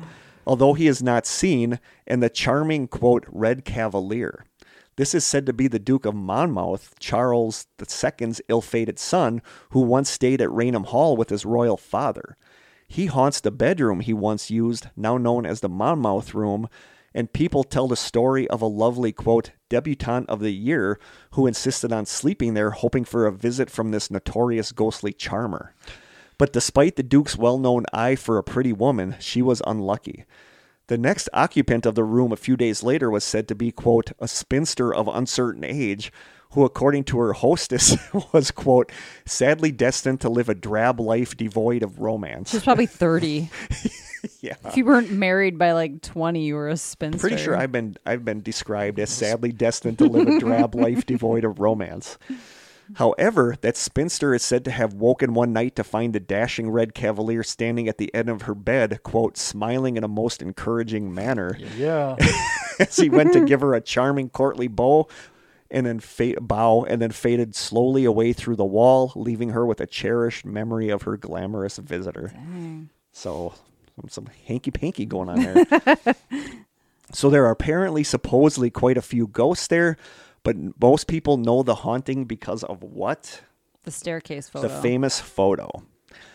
On September 19th, 1936, Captain Hubert C. Provand, a London based photographer working for Country Life magazine, and his assistant Indre Shira were taking photographs of Raynham Hall for an article. They claimed that they had already taken a photograph of the hall's main staircase and were setting up to take a second photograph when Shira saw, quote, a vapory form gradually assuming the appearance of a, the appearance. Ugh, no more whiskey. A vapory form gradually assuming the appearance of a woman, slowly moving down the stairway towards them. Under Shira's direction, Provand quickly took the cap off the lens while Shira pressed the trigger to activate the camera's flash. Later, when the negative was developed, the famous image of the brown lady of Raynham Hall was revealed. The account of Provand and Shira's ghostly experience at Raynham Hall was published in Country Life magazine on December 26, 1936, along with the photograph of the brown lady, and it was published again in the January 4th, 1937 issue of Life magazine, after which the story along with the photo caused a sensation. So that's like that's era going viral was this ghostly mm-hmm. photograph. Shortly thereafter, the noted paranormal investigator Harry Price interviewed Provand and Shira and reported, quote, I will say at once that I was impressed. I was told a perfectly simple story. Mr. Shira saw the apparition descending the stairs at the precise moment when Colonel Provand's head was under the black cloth. And you got to think about the Sure. old school photograph when one person had their head under the black cloth a shout, and then the cap was off and the flashbulb fired, with the results which we now see. I could not shake their story, and I had no reason to disbelieve them. Only collusion between the two men would account for if the ghost is a fake. The negative is entirely innocent of any faking, hmm. but a lot of people disagree. From Wikipedia, some critics have claimed that Shira faked the image by putting grease or a similar substance on the lens in the shape of a figure or moved down the stairs himself during an exposure. Others claim that the image is an accidental double exposure or that light somehow got into the camera. And we've actually mentioned this guy. Noted skeptic Joe Nickell has written that a detailed examination of the photograph shows evidence of a double exposure. John Fairley and Simon Welfare wrote, quote, there is a pale line above each stair tread indicating that one picture has been hmm. superimposed superimposed over the other. A patch of reflected light at the top of the right-hand banister appears twice. I need to look at the picture you Yeah, I'm gonna post. This is the teaser picture, but I'm also gonna post it in the group when we when we release this episode. The magician John Booth wrote that the photograph could easily be duplicated by natural methods. Booth had the magician Ron Wilson cover himself in a bed sheet and descend the grand staircase at the Magic Castle in Hollywood. The faked ghostly image looked very similar to the Raynham Hall photograph. In 1937, the Society for Psychical Research concluded that the image happened because the camera had been shaken during a six second exposure, which may have caused light to be leaked onto the photographic plate. I feel like the But now, this is the photo. Mm-hmm. before I, feel go, like wait, the- wait, wait, before I go into it, and this is the one that kind of sealed the deal for me, and I can't believe that I never really noticed this before. But other critics point out that the image of the lady very closely resembles that of a standard Virgin Mary statue, Oh. as would be found in any Catholic church. Sure. The light patch covering the bottom one third of the image, resembling an inverted V shape, Mm-hmm. as the outer garment above it drapes down on either side at an angle. Also, the head is covered and the hands appear to be together in prayer, and the square or rectangle pedestal on which she stands also seems clearly visible. This strongly suggests that the photo is a simple superimposition of the Madonna statue onto an empty staircase. Sure. And now that I see it, I can totally see You the can't like, unsee it. No, I can ter- totally see a Virgin Mary Yeah. statue being If it were color, it would the it robe looks would it be looks blue. like I never noticed it before, but it looks 100% like a Virgin Mary statue. I was gonna say the white strips on. I just assumed that was a light reflecting So off I. of the top so of the I. stairs. I mean, I always thought that was light reflecting, Hmm. but to me, what kills it is that it looks like a Virgin really Mary does. statue, like the hands being held in prayer. yeah. Yeah, you'd have to be a photographer. Like I don't know enough about photography. Me either. from No. the early 1920s No. or, Or 30s even to- now. yeah. But if you're Yeah. gonna if you're gonna fake it and superimpose something, you're gonna do the Virgin Mary, and it looks so much now like a Yeah. typical Virgin Mary statue that now I can't not see it. Right. Wouldn't they have known that also in the 30s? That's typical. s- Like fakery. Well, no, it was like by looking at the photo, they would see the Virgin Mary. Like, Yeah. but I don't know why they nobody So, thought about that back. I don't then. know, but now I kind of went from believing the photo to now thinking it's kind of fake. When was the spiritualism movement? Wasn't that the twenties? That was like in the 20 I want to say that was in the 20s. So maybe people just really wanted to believe. But if these two photographers wanted to fake a picture in order to increase sales of Mm-hmm. the Country Life magazine, Mm. like now when I see it, all I can see is this the typical statue of the Virgin Yeah. Mary with the the hands praying. So now I don't 100% think it's legit anymore. So I don't know. What do you guys think? Do you think it's a, a legit ghost photograph? Kory, I'm with Kory's Kory. not a believer. Kory's I'm not, a believer yeah, in the he's first not place. in general. I'm mean, not techie enough to know what could have been faked and Yeah. The fact that they threw other ghosts in there, like the cute little ghost dog, and Cocker you know, spaniel. if it was the only ghost that went through and had I mean- reports, and then this was taken, okay. But having hindsight now to look at all the things, and like I said, not knowing enough about photography back then, I have to assume everything is faked. Yeah. So you know, there's the image of the uh, the car, the black the person in with the back- with the back person- seat. That apparently was a superimposition. But because you can see like part of the collar in that picture actually like goes over the the headrest of the seat before Mm. it. But I feel like that's a fake picture too. Yeah. So if you can do it then, if you can do it in the 30s, Yeah. I I I went into this believing this picture and now I question its legitimacy. I think it's I think it's a faked photo.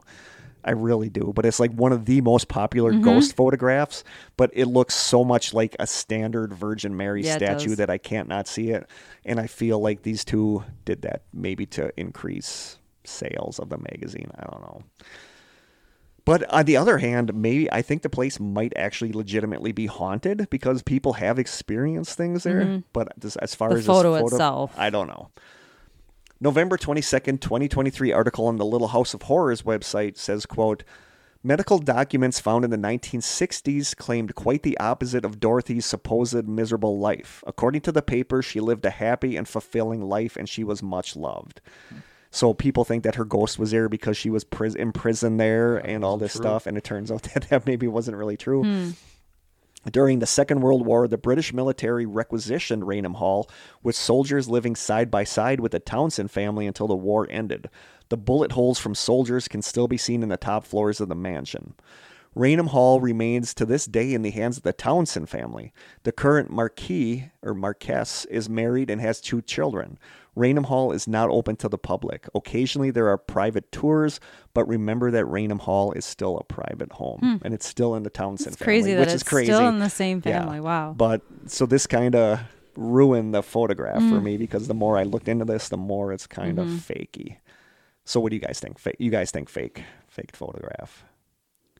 I'm I lean towards that Yeah. for sure. So I that's what you I got. never really know anything. That is my real, brown but lady of Raynham Hall. So there you go. Way to poo poo on one of the greatest. I know. I hate that I go into some of this stuff thinking and believing it, and it's like, oh, maybe that's not.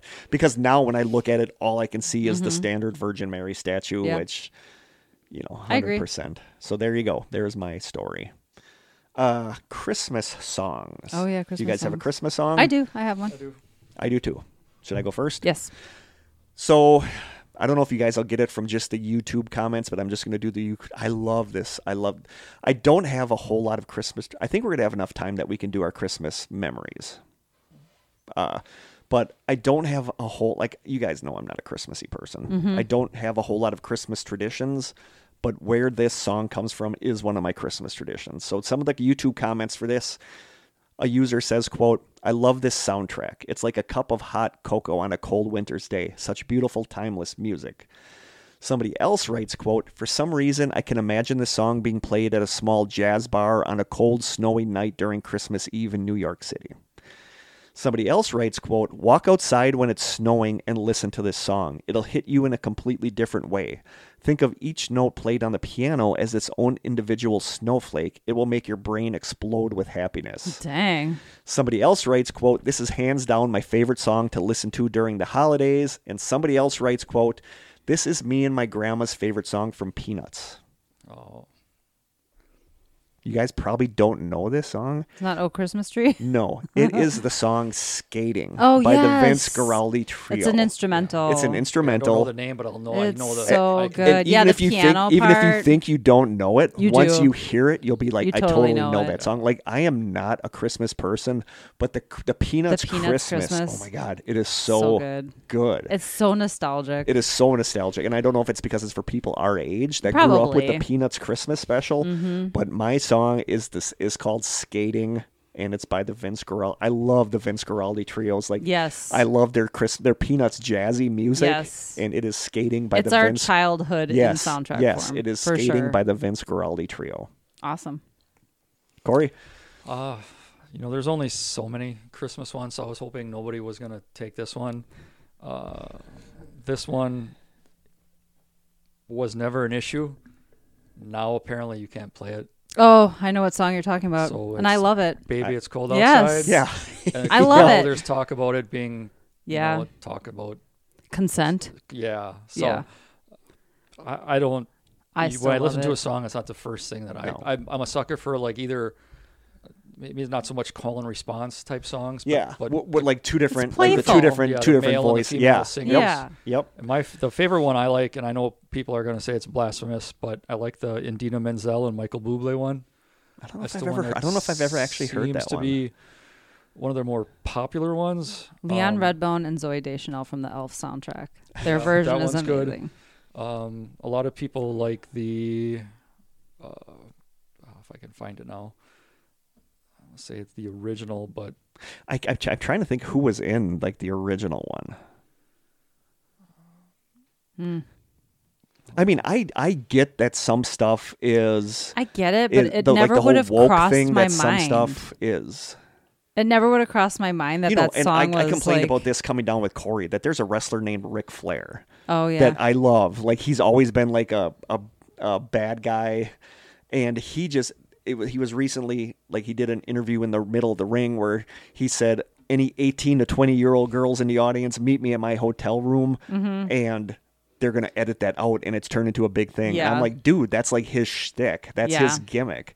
So I get I get some of it, but some of it is overkill. Mm-hmm. Well, it's like anybody that gets popular now, then they go back over their, Their Twitter posts and stuff. Even, I. I feel and- like even if you go back over some of our old episodes, there's things we say that these days would be it'd be Frowned canceled. upon. frowned upon. Yeah. You know, baby, it's cold outside is just a classic. Yeah, it's. yeah. I guess it's from 1944. A song written by F- Frank Loesser. I didn't know it was that old. I didn't know, it was that old either? Yeah. Baby It's Cold Outside is an Academy Award winning popular song written by Frank Loesser in 1944, which gained wide recognition in 1949 when it was performed in the film Neptune's, Neptune's Daughter. Perry Como's covered it, uh, Yep. Tom Jones, Yep. Uh, Dean Martin, and Marilyn Maxwell. Um, but yeah, it's that's what. Whenever it comes on, I have to listen to it. It's a good one. Perry Como was the soundtrack of my childhood Christmases. Yeah. Like I love Perry Como. I think we've had this. Is that your choice? Is no, we've done this before, and I used a Perry Como Okay. song, so I'm like, okay, I won't do Perry Como this time. Mine is going to be the classic Nat King Cole Christmas song. Yeah, I Chestnuts totally get that. roasting Yeah, on I an totally open get that. fire. Yep. His voice is just like per- like butter? butter. yeah. I mean, I cannot hear that song without just like you feel like you're being embraced in a warm Christmas hug. I don't know. Cool. It is quintessential Christmas music. Cool. I was thinking about doing Little Drummer Boy. By, If I, I kind of, I figured, I was thinking you were going to. I was going to, but a hair metal band from the '80s did a Parumpa-pum-pum. version, yeah, of, of Yeah. Little Drummer Boy, and that's Yeah. really good. You and I, that was always one of our Christmas songs. It was So our super qu- hard to find. I'm glad nobody said time. Mariah Carey. Because of our, because we have a little time, I'm going to do the longer question. okay. Uh, somebody Sure. wrote, "Hey guys, with the year, the end of the year rapidly approaching, what is one memory from this year you're going to take with you? You even gave me a heads up, and I didn't even think about it. Do you want me to do mine? Mine is Yeah, going to be a little bit first. longer. Okay, go. For it. So, uh, this year sucked. I mean, Yeah, you know, you've had a rough Narnia. year. Ugh. Did I get teary? No, you know, like stuff like I Lines. miss the school, I miss the Yeah. kids, I miss Narnia. Uh, so it was just kind of a train wreck of a year. But my moment, and this is, it's it's weird because it's like a sweet little moment. But I went to the the you know when I worked at Washington, I went to the uh, like my one and only band concert I went to because they're usually at like six thirty or seven, and you know me, you know how I roll. Uh, so I went to it, and uh, my friend Carly that listens to the podcast, Carly Yeah. and her husband Arnie were there. I think I might have told you about this.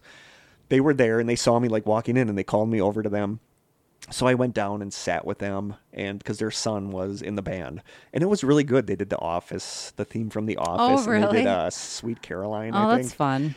So it was really good. And after sixth grade was done, Carly and Arnie left, and you know, like their son went with them. So I stayed around to watch seventh and eighth grade. And after Carly and Arnie left, like two seventh grade girls that I knew saw me sitting there, and they came down and asked me to come sit with them, which is so like what students do that with a teacher. so Yeah, it was yeah. super cute. So I went and sat with the two girls, and then a third girl, one of their friends that I knew, joined us. So the four of us sat there and we watched like the rest of the band stuff. And uh after it was done, you know, like I said my goodbyes to them, hugged them and stuff, and they left. And I went to say goodbye to somebody else, and I don't remember who it was, but you know, like the three girls I was with, they had left. And I went to say goodbye to somebody else, and then I walked out to leave. And my car was parked out on the road. And on the opposite side of the school, it was the sunset. And it was mm. just like like a like you just like one of the prettiest sunsets. It was red and orange, and it was super pretty. And walking to my car, the area behind the school, there's the tennis courts, and then there's the school, and there's like a little grass field or a little grass area there. So I walk by and I see the three girls are walking to the opposite side of the school into the sunset and they were lined up next to each other and they had their arms around each other. I'm getting teary. And it was whiskey probably doesn't help. And it was like it was literally like something from the end of a movie, you know. where they were walking out into the sunset. Poor Kurt. Yes. and uh, I was gonna take a picture of it because it was just like perfect, and I didn't because another sip whiskey oh my god. because I feel like some moments should just be Yeah. moments in time. Yeah. I mean, And- we, we take your drink. and, Like, I mean, I we have that picture. I don't have it on my phone, but that picture of our dad when he was holding hands with Asher when he was a baby, and it's a row of trees It's and a path, yeah, it's a perfect picture. and we're like 50 feet back, and it's an older gentleman from behind holding hands with maybe a one-year-old, two-year-old, mm-hmm. and they're walking down a lane with just rows of trees on each side. It's, I think Nicole transferred it to black and white, and it's it's so far away, but not far enough away where you can't tell who they are. no, and it's just it's like literally a perfect picture. Yeah. yeah. and that's one of those pictures that I'm, you get Yeah, emotionally and that's- attached to it. You know, that's how I feel about like the three of them were walking arms around each other into the sunset. And I was gonna take, like I said, a picture, and then I'm like, no, some moments should just be moments in time. And I, th- you know, like I remember feeling, seeing that, like a feeling like I haven't had since I was late teens, early twenties, where I felt like life was good and I still had life, so much stuff ahead of me. And uh, so that's my moment. Well, geez. How do I follow that? That's pretty good. Um, I think my favorite memory from this year is for Jim and my uh, 16th wedding anniversary. We went to like the Driftless area, which is like southwest. Well, that's a large area. It's actually stunning. It is just the most beautiful area. Um, we rented a little um, an Airbnb. It was actually a really old schoolhouse that they converted to like a Airbnb. It was really cool. But we went to House on the Rock. And I hadn't been there since I was a kid. I've always wanted to go there. It I've is. never been I there. think we should go there and do an episode on it because it's just really bizarre. Um, there were things that I remembered as a kid. Well, I was when I say a kid, I was probably in my early teens, maybe. My whole family went, and uh, my grandparents too. And it was just like so strange to see something you hadn't seen in probably 35 years and what I remember about it and how accurate my memory was and how inaccurate That- my memory no, was. I know, but that's like a cool feeling. yeah. You know? Yeah. There was something really eerie about being, because it's a, if you don't know what House on the Rock is, you have to look it up. It is this just really bizarre collection that this everything. very eccentric man put together throughout his life. And it, it's like this museum that takes like three hours to walk through. And it is just the wildest things that you can think of. Dollhouse collections, like these strange music machines that are some are just small little like little stands. One is like an entire room of mannequins playing instruments. Like It's like this nightmare. place is it is like it could be sort of the thing of nightmares, but because I think I had been there as a kid and had such good memories of it, Yeah. going back was very nostalgic Yeah. for me. And Jim had never been there before, or I don't think he had been there before. But I I still think about that going back again, and I want to go back. But see, like the thing with my with the girls walking with their arms around each other into the sunset was almost a nostalgia thing. But it Sure, was you remember that feeling. Yeah, like of being a carefree kid, Yeah, and like- like just having your friends and not having to adult. no, and I, I need that to remind me that as much as the world sucks these days, there's still good things in it. So just Mm-hmm. Like the image of them walking into the sunset. So it was like a mixture of a nostalgia thing, but I could totally get that. Like, like there's a. Uh, in one of our old photo albums, that you know, we have uh, like a postcard of a motel we stayed at when we were kids in Michigan City, and I look it up on Google Earth, and that motel is still there, and I have a like a weird memory of that motel, even though we only stayed there once, and it's like part of me really wants to go back to Michigan City and see that area Staying for in that a motel as a kid was like a big deal, though. It was. It was. You just those things stick with you. It's you know weird because we went down with our dad to. Chicago and and just miscellaneous places. But I would love like the feeling of nostalgia of going Mm-hmm. back to a place that you haven't been to since you were a kid Yeah, is like overwhelming and both good and sad kind of at the same time. Mm-hmm. You know, We should definitely do a trip to House on the Rock. I though. definitely would love to, to to just like take video that we could put in a Yeah, the podcast. it's really cool. Kory J. I'm not gonna end it on a bad note either. I mean, I was gonna say, you know, with Grayson being diagnosed with Crohn's and Yeah. how bad she was Yeah. for a couple days there, but we also bought a camper, Yeah, and I was never a camper guy. I thought that's not our cup of tea.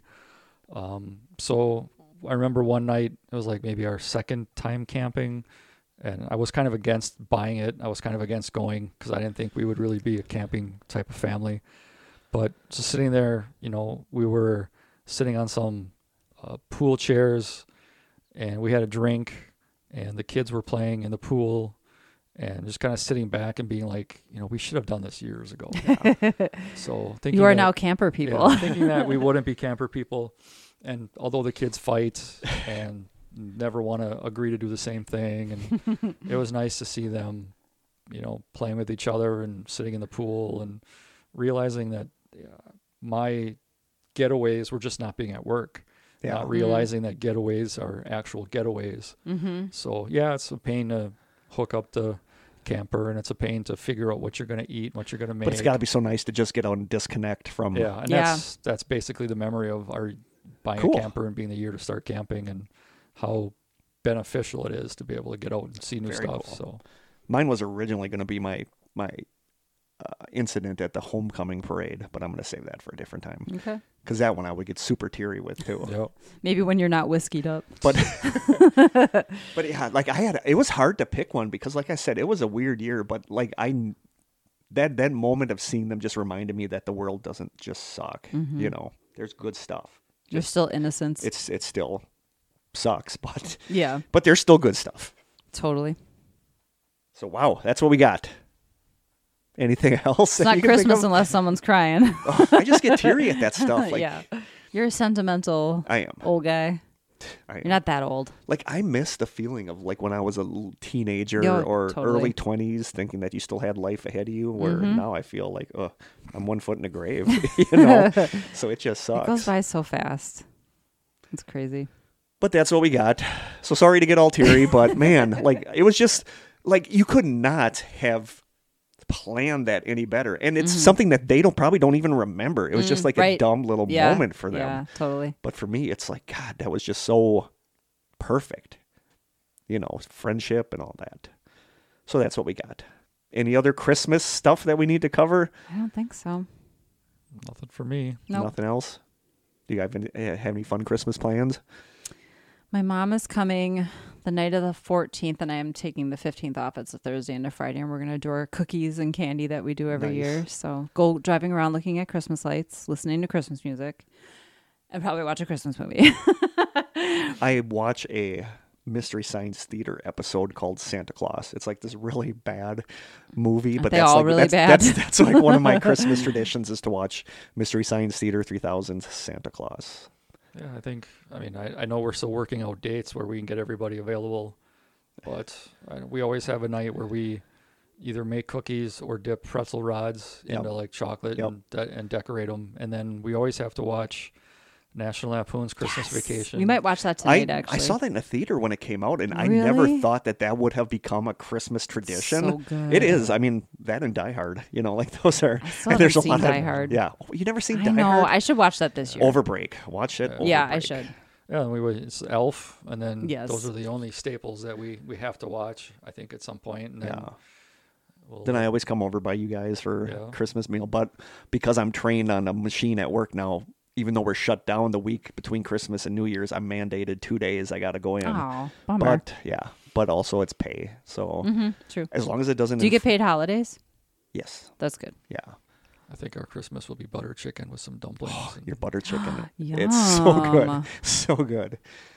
So I think that's it for this Christmas episode from the Strange Sessions. Merry Christmas. I almost said side sessions uh, from the Strange Sessions. Felt a little like a side session. Again, uh, listen after the end music, and you will hear a 20 minute episode that Barry and I did back in 2007, which seems so long ago. Oh my God. It's it, the recorder's not the best. I recorded in my old computer room at the apartment, but it's super interesting to listen to. And you're going to hear more of Barry, I think, when we do our investigation because she's going to be there for it. So I think that is it. Our deets, you can email us at the strange sessions at gmail.com. We are on Twitter at strange. Oh, no, forget the Twitter. Forget that whole X thing. Well, I got to get rid of that. We are on Instagram at the strange sessions. You can send postcards and snail mail to the strange sessions, P.O. Box 434, Manitowoc, Wisconsin 54221 0434. You can call our lonely phone line on Christmas if you would like, 920 443 9602. And if you have a listener story, you can send it to the strange session stories at gmail.com. And I think that is it. So, I forget the camera was Merry on. Christmas, everybody. So, from Kory, thank you for joining us for this Christmas episode. Thanks for having me. Sleigh ride back home to Manitowoc now With a drunk. with a. drunk. Yeah, I'm not driving the sleigh. I am not driving the sleigh. So, from Kory, Krista, and I, until next time, Merry Christmas. Krista jumped in a little early. Merry Christmas and stay strange. Hi,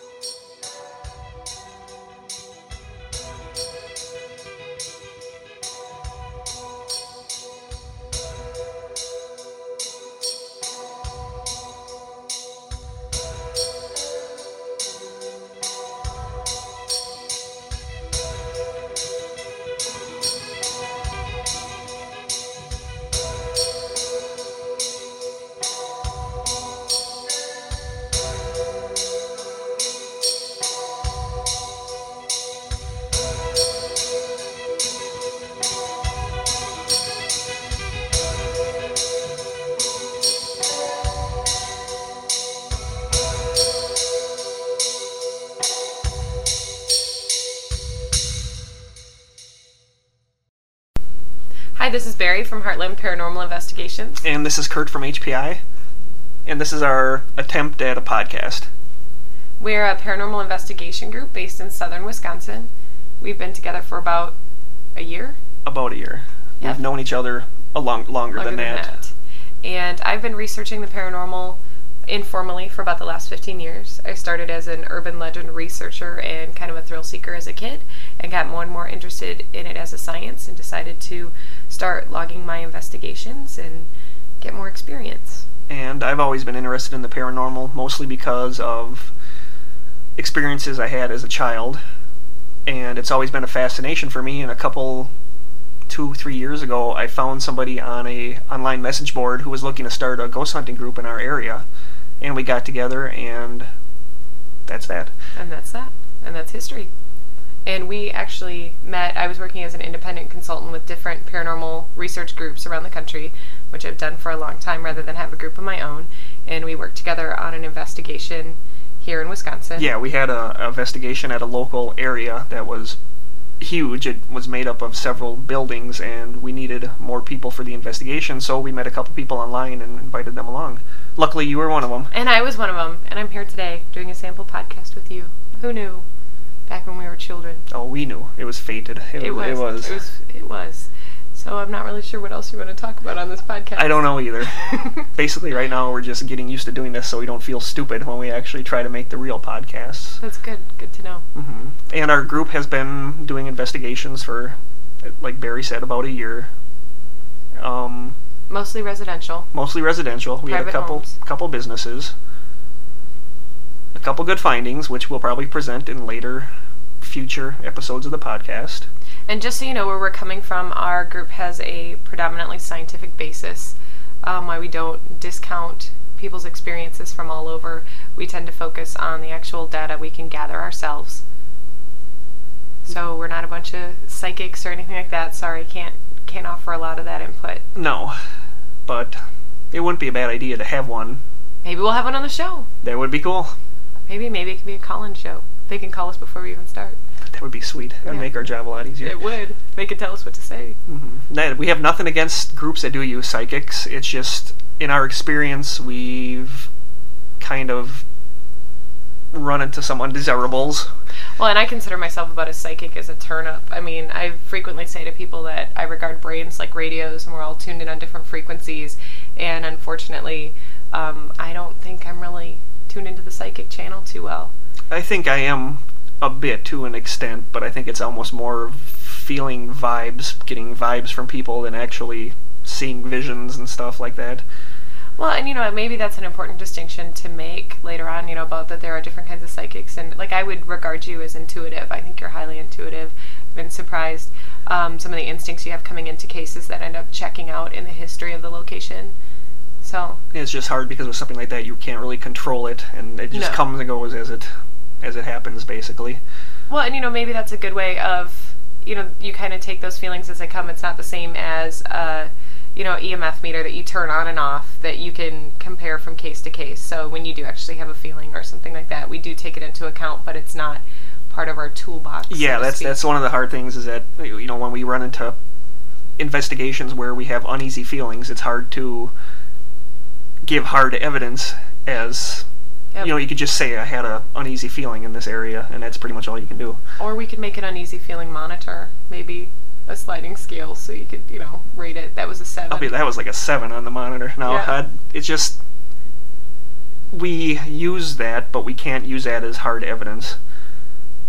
And I don't know where I'm going with that. Okay. so, do you want to start over? No, I think We should just keep rapping. just keep rapping. All right.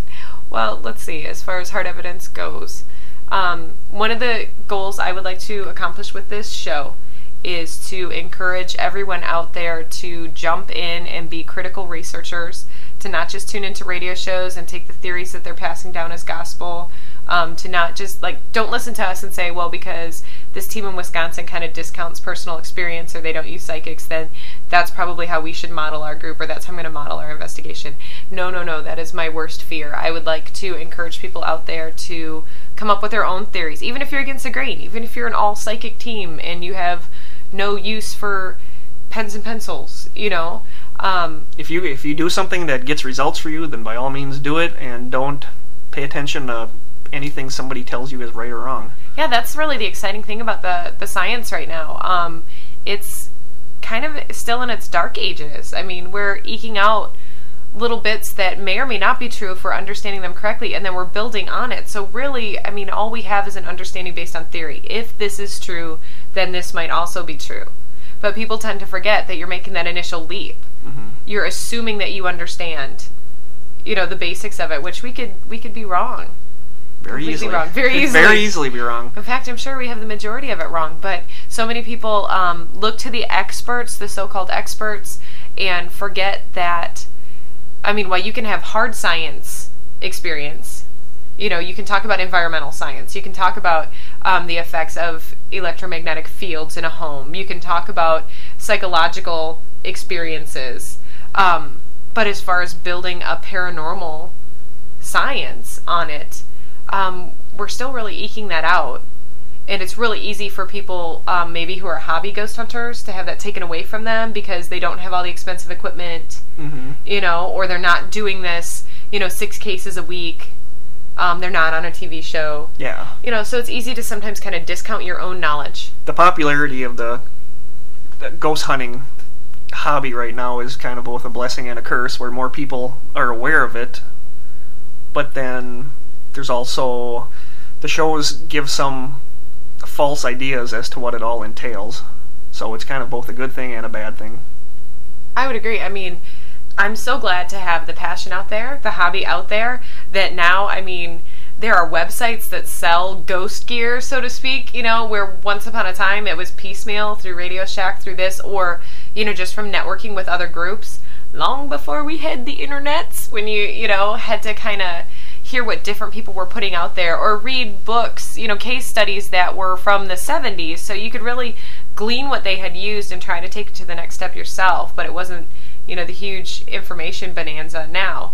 But I almost feel like because people have TV shows or have these high profile groups, um, we're kind of losing some of the creativity, um, kind of people's own personal experiences or methods. Hmm you know it, and we don't need a million cookie cutter groups because they're already testing those methods we need the groundbreakers out there who are going to try something you know that nobody else has correlated before you know maybe humidity and you know the emfs and the cycle of the moon you know But I do think there are groups that are thinking outside the box. It's just that those are very few and far between, and the majority of them, like you said, investigate like they see it done on TV, and then they don't find anything in an investigation, and they become disheartened with the whole thing. And or they you know there are people who are excited because they've done what they consider to be adequate research and come up with findings. And then when it's debunked instead of taking it as a tool for them to grow stronger as a researcher they feel like well they were criticized on it.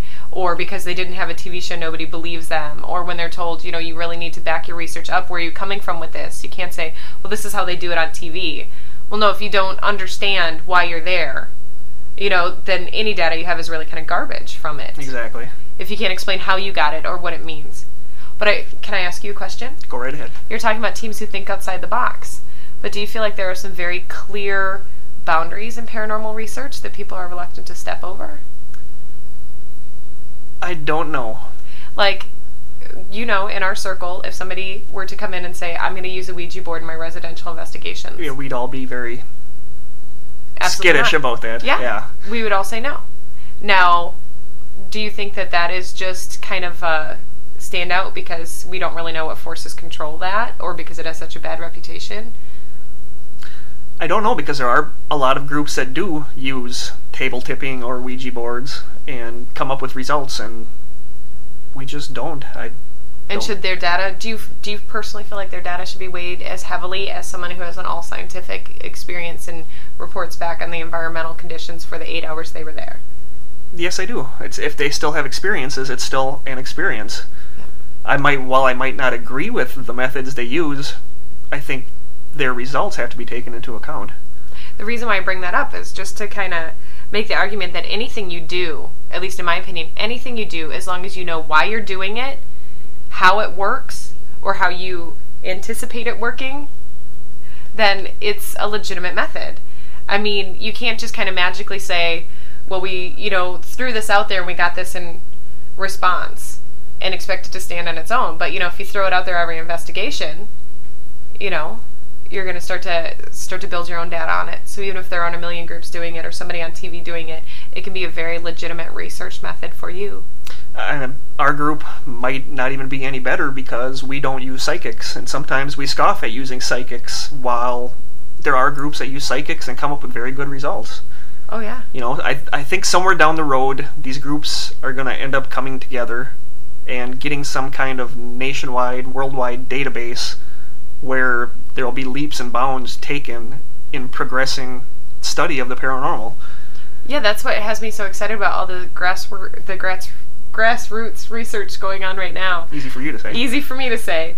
Um, we could never replicate this many hours and this many variables in a lab. It couldn't happen. I mean, it wouldn't happen. They couldn't have three accredited research teams going around the country gathering all these things, you know. And while these might not be watertight experiments or you know lab conditions, there's still very raw data being brought forward, you know. And I think on some level, um, they're going to have to be recognized that we can't explain everything. For every slipshod investigator you have, you have the one investigator who has, you know, the holy grail of EVPs or or the full body apparition that are so few and far between. hmm You know, and so that's kind of exciting to me to have all these people out in the field, whether they're a hobby researcher or they're hoping to do this academically. You know, we all come from different walks, but I think everybody wants to see it move out of the gray area and become a science or at least be recognized. I think right now part of the problem is is that groups are very territorial. Oh yeah. Where I think I think part of the blame for that has to be put on the TV shows too, because people see the level of fame that some of these ghost hunting groups get, and they want that themselves, and they aren't willing to share that with anybody. But I think as time goes on, these groups will be more open to communicating with other paranormal research groups, and that's when the ball will really get rolling on progressing this as a as a, a valid scientific study. I thought you were just doing this podcast to get famous. I'm already famous You're already famous in your own mind. in my own mind. Yeah, well, I think it's important to address kind of the territorial ideal. Um, like I said, I've been doing this for about 15 years, and I have seen fads come and go. I've seen people come and go. Burnout is really high, you know, of people who are so excited or they have their own personal motives to jump in. Sometimes it's thrill seeking and You know, about the fifth time you come home cold and sleepless and have nothing to show for it, you know, except for maybe five extra pounds from whatever snack food you brought along. Um, they burn out and they go on to the next thing, you know, or there are the people who are disillusioned that are searching for something that want to hear from someone, you know, that are hanging so much more than just curiosity on the line. Um, but then you get kind of all the old dogs that when a new group pops up, they shake their head and they say, "Oh, what did these people want out of it?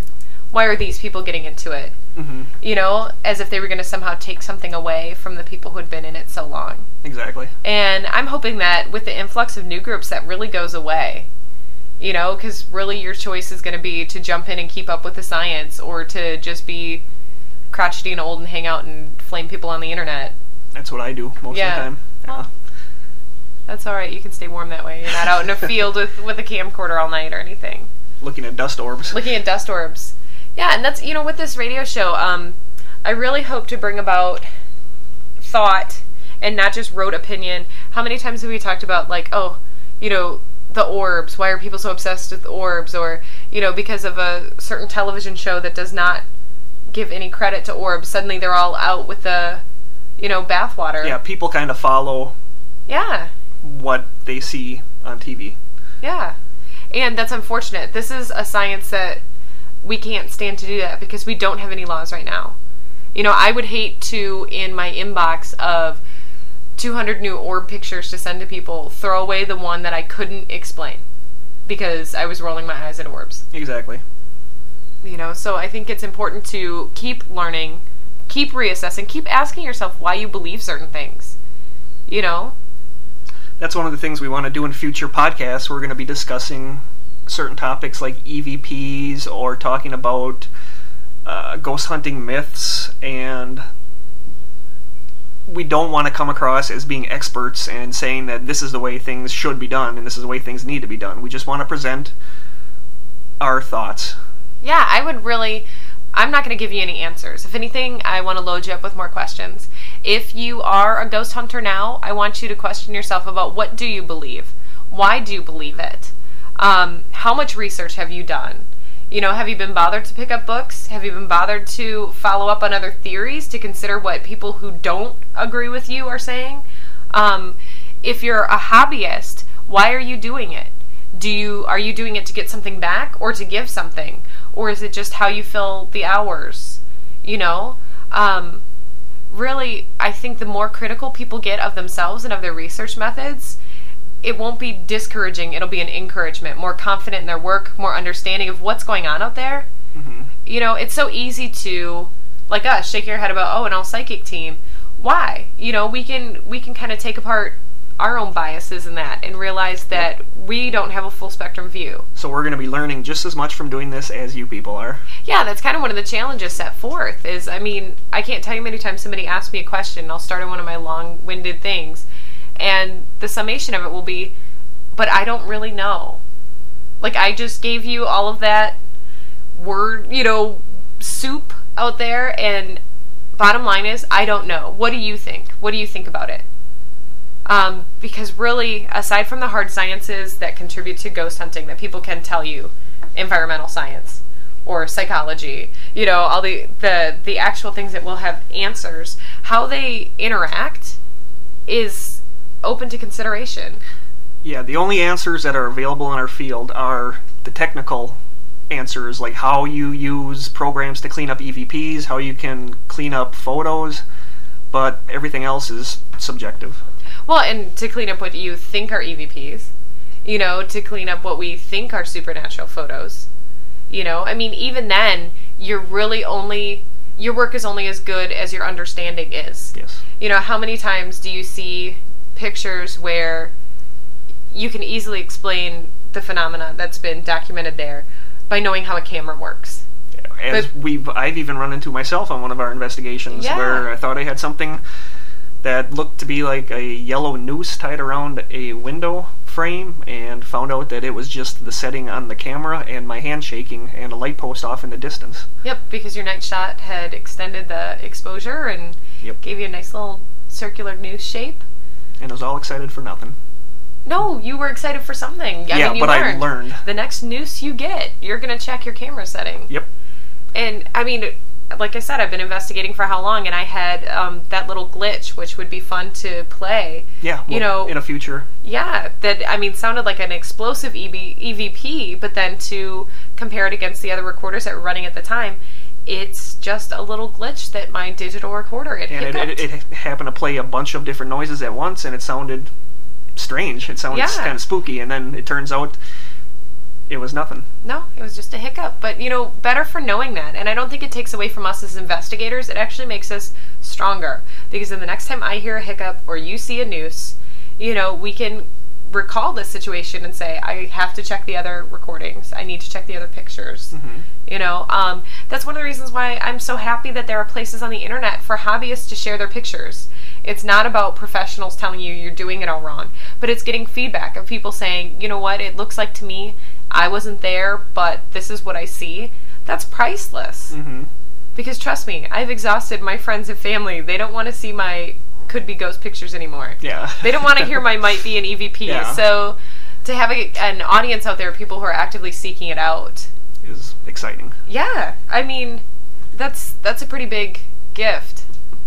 So basically, don't look to us for answers in these podcasts because we really don't have any. We will share our experiences and our beliefs and some of our findings, but as far as hard, solid answers, we got nothing. We got nothing. We're that's what we're looking for, along with everybody else. Yep. And Uh, if, if they say they have answers, They're wrong. they're wrong. Yeah. And you know, in this I would also like to, you know, have some book reviews, make it available. It's really easy to um, read kind of the unofficial textbooks that come down the line, but one of the things I like to do is to look outside, you know, the uh, paranormal section in the bookstore and see what other sciences we can have that have implications in our study. Um, I think to discuss some of the theories that we distinctly don't buy into or don't believe in, um, it's just as important to understand those as it is to know what you believe. You know, it's to understand why you don't believe the other theories. hmm So, and who knows? Maybe we'll have some guests. You think we'll have guests? We may future? have guests. Who knows? We're. I may even bust out a rendition of Young MC's "Bust a Move." That would be great. So, so many things to look forward to. I don't really know what time. you know? We don't know yet. We're. This could be monthly. It could be bi-monthly. It could be yearly. Yearly, our We- yearly podcast. We don't know, but we've. I've heard quite a few other podcasts. Some of them I like better than others. But we're gonna try just to do our own thing and not pattern ourselves on somebody else's podcast. And we're just gonna talk. Yeah. Yep. And that's about it for this And podcast. now we're out of stuff to talk And about. now we're out of stuff. We'll see you again next year. All right. But no, so there'll be more from us in the future. Like Barry said, we're planning on one that's just going to be EVPs. We might have one where we go over some of our previous case files. We might have guests.